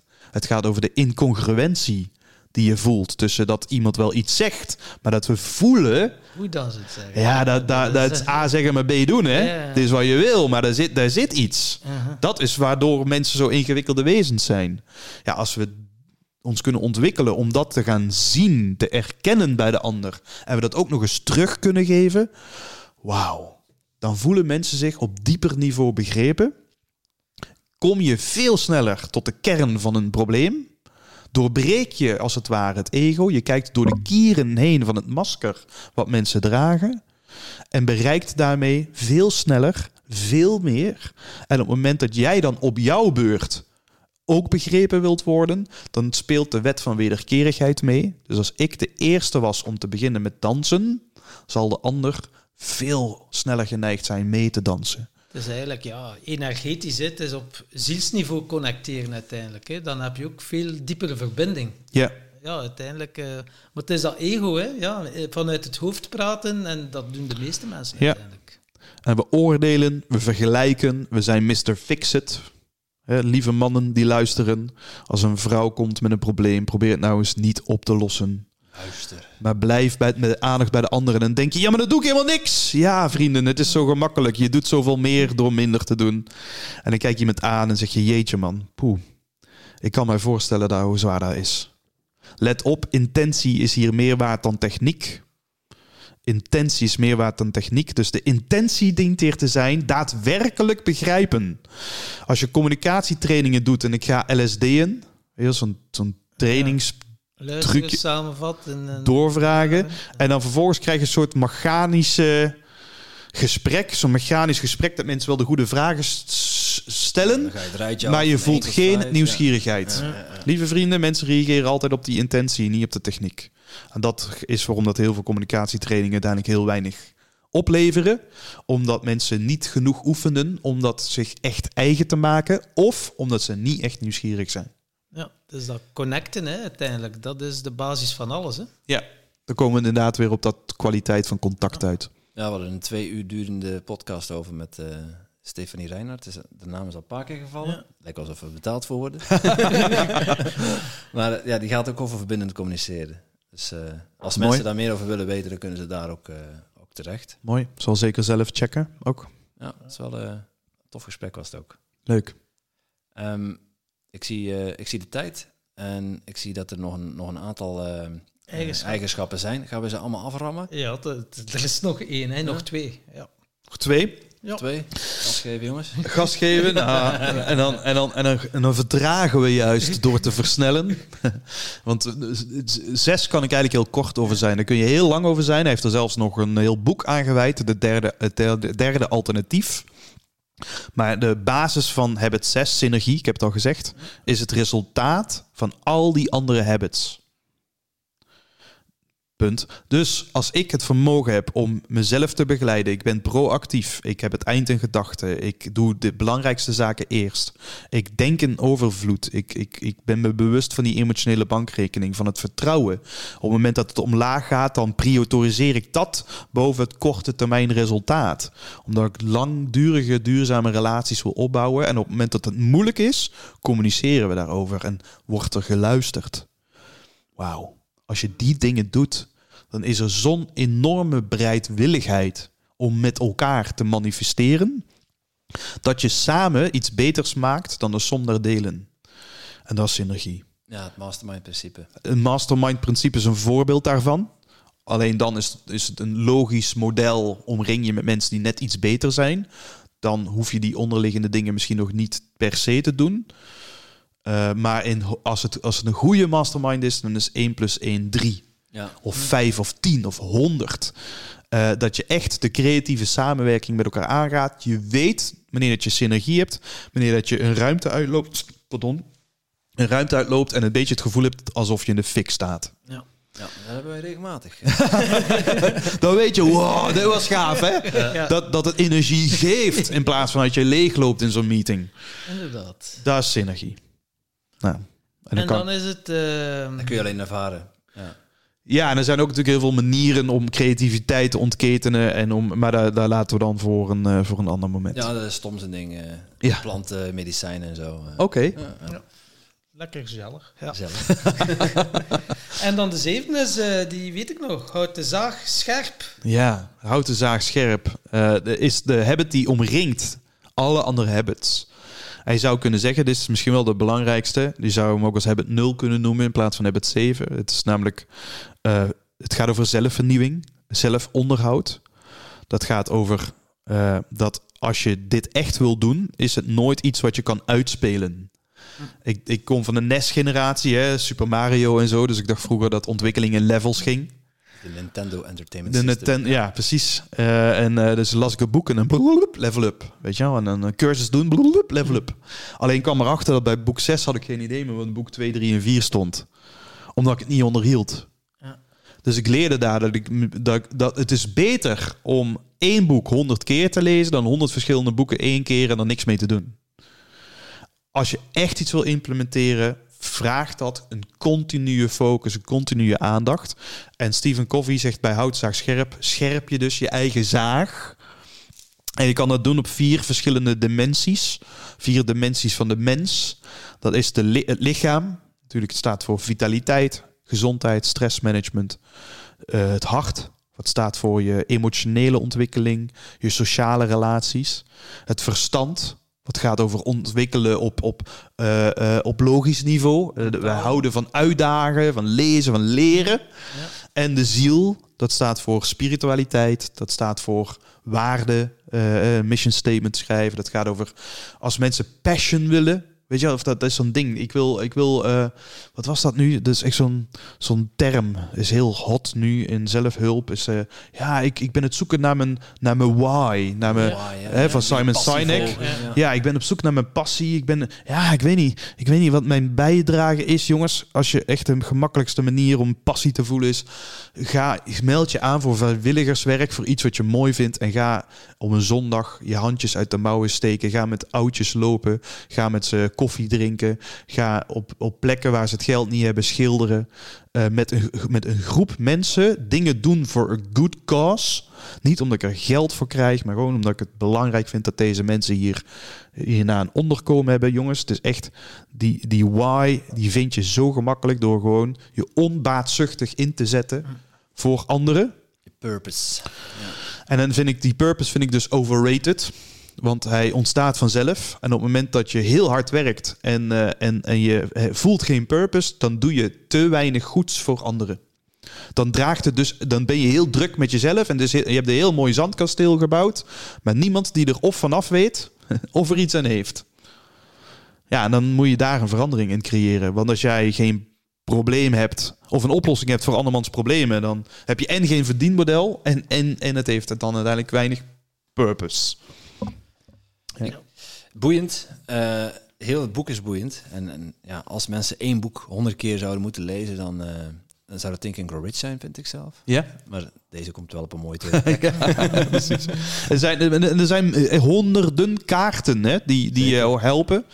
Eh, en de kaart is niet het gebied. Eh, de, de realiteit is altijd weer bastiger. Maar ik raad mensen aan, kies een kaart. En voor mij vormt Stephen Covey en met zijn boek... eh, en alle problemen die ik ervaar in mijn leven... een, een zo'n rijke kaart om, om te zoeken... Hey, waar zit het goud nu?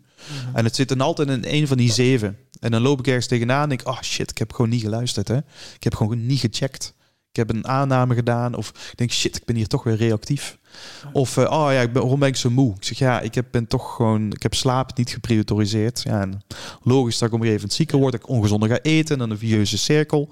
En misschien tot slot, we vroegen Stephen Covey, toen hij nog leefde, hoe, hoe goed zou u jezelf scoren om een schaal van 0 tot 10 op die Seven Habits? Brutale vraag. Hij zegt, dat is typisch Nederlands, hè? Zo een beetje brutaal. Eh, ik heb die, die vraag krijg ik anders niet.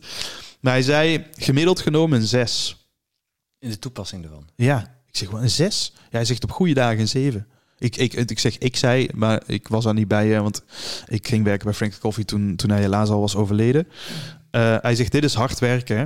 Dit gaat niet om uitspelen. Dit gaat over, dit gaat over een continu proces. Herhalen. Over herhalen, over bewust worden. Ik heb een paar jaar Aikido gehad eh, vanuit de toneelschool. Daar kort mee doorgegaan. Vond ik een, één keer heb ik een demonstratie eh, gezien van een Japanner. Zo'n, echt zo'n oude man die overkwam vliegen, die een demo deed. Het leuke aan Aikido is, er zijn geen wedstrijden van. Want je kanaliseert altijd de energie van de ander. Dus als je daar een wedstrijd in zou doen, zouden mensen tot in het eind der tijd tegenover elkaar zitten wachten. Dus je hebt Aikido in tegenstelling tot al heel veel andere eh, Oosterse vechtkunsten, eh, is, is alleen maar demonstraties. En die man, joh, is een oud, oud, oud Japans mannetje. Je moet een beetje een karate-kid-achtig beeld eh, voor je zien. En er kwamen zes mensen kwamen op een gegeven moment op me afrennen. Hij zo... Echt, en die mensen vlogen alle kanten op, joh. En op, op de mat. En het was echt waanzinnig. En einde was er een Q&A. En, en toen vroeg, vroeg één iemand aan die man van... joh, hoe komt het toch dat u altijd in balans blijft? En hij moest lachen. Hij moest, hij moest echt zo eh grinniken. Hij zegt, balans. Hij zegt, ik ben voortdurend uit balans. Maar zo, uit balans? Hoe kan dat? Je doet zo snel, zo strak, zo goed. Hij zegt, de kunst van het leven is niet om in balans te blijven. De kunst van het leven is de tijd die je nodig hebt om wanneer dat je uit balans bent, weer in balans terug te komen. Dat is de kunst. Dat is een mooie. Ja. En dat gaf mij een hele bijzondere les die ook in, in dit boek voortvloeit. Namelijk, het gaat niet om eh, of je het goed doet of dat je fouten maakt.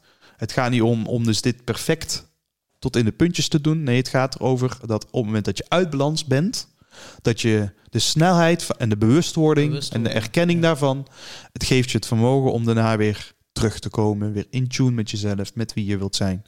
En daarin is dit geen bestemming, maar eerder een kompas. Want een kompas is wendbaar. De ene, de ene moment ga je de ene kant op, de andere andere moment. Maar het, je vindt altijd weer je weg terug. En eh, nou, dat is een, een, een schat aan waarde. En dat gaat u waarschijnlijk ook geluk opleveren. En onze podcast gaat over geluk. Even een bruggetje gemaakt. Eh, we hebben twee eh, vragen die altijd terugkomen. En een van die vragen is: wat is jouw definitie van geluk? Kort antwoord? Ja. hoe, hoe, hoe lang staan we, jongens? We hebben nog een uurtje, toch? Ja, jeetje man. Eh, geluk is een weg, geen bestemming. Eh, ik vind de wet van de omkering van Ellen Watts heel mooi. Hoe meer we geluk nastreven, hoe minder we het hebben. Hoe meer we het gezond... Dus, dus, dus, dus geluk is... eh, op, op het moment dat je bezig kan zijn over geluk... ben je een heel gelukkig mens.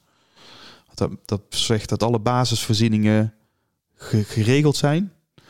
Eh, want dan is het geen geluk, dan is het overleven. Nou, we hoeven in Nederland nu niet te overleven, we leven. Nou, we dan ook nog eens van leven levenskunst kunnen maken... en het een beetje als een kunstwerk beschouwen... dan, eh, dan, dan ben je denk ik eh, heel gelukkig. Omdat net als een kunstwerk is een proces... En het gaat niet om, hè, het is een speelsproces. Ik speel de piano, ik werk de piano niet. En als een, het gaat niet om het eindbestemming dan, want als, ik, het- als het muziek alleen om het eindbestemming zou gaan en zou een orkest zo snel mogelijk de muziek spelen tot het laatste akkoord klinkt, want het ging om het laatste akkoord. Nee. Nee, het gaat om, om, het, om, het, om de muziek zelf. Eh, de- de- ik dans De om te dansen, niet om uit te komen op die laatste positie. En dus is het doel van het leven leven. Ja. En hoe meer je dat kan omarmen, hoe gelukkiger je bent. Mooi. Mooie definitie.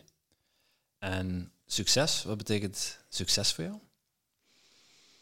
Succes, eh, extern succes wordt vaak in, zeker in de westerse beschaving, gekoppeld aan eh, zakelijke prestaties. Eh, en dat maakt erom dat heel veel mensen doodsongelukkig zijn. Dus het streven naar eh, succes zoals ik hem ook heel lang geloofde. En waar ik natuurlijk ook aan meedoe. Want ik doe mee aan, dit ma- aan deze maatschappij. Dus ik wil een kekke televisie, een mooie auto, een goede baan. En mensen zeggen, oh wauw, je hebt een boek geschreven.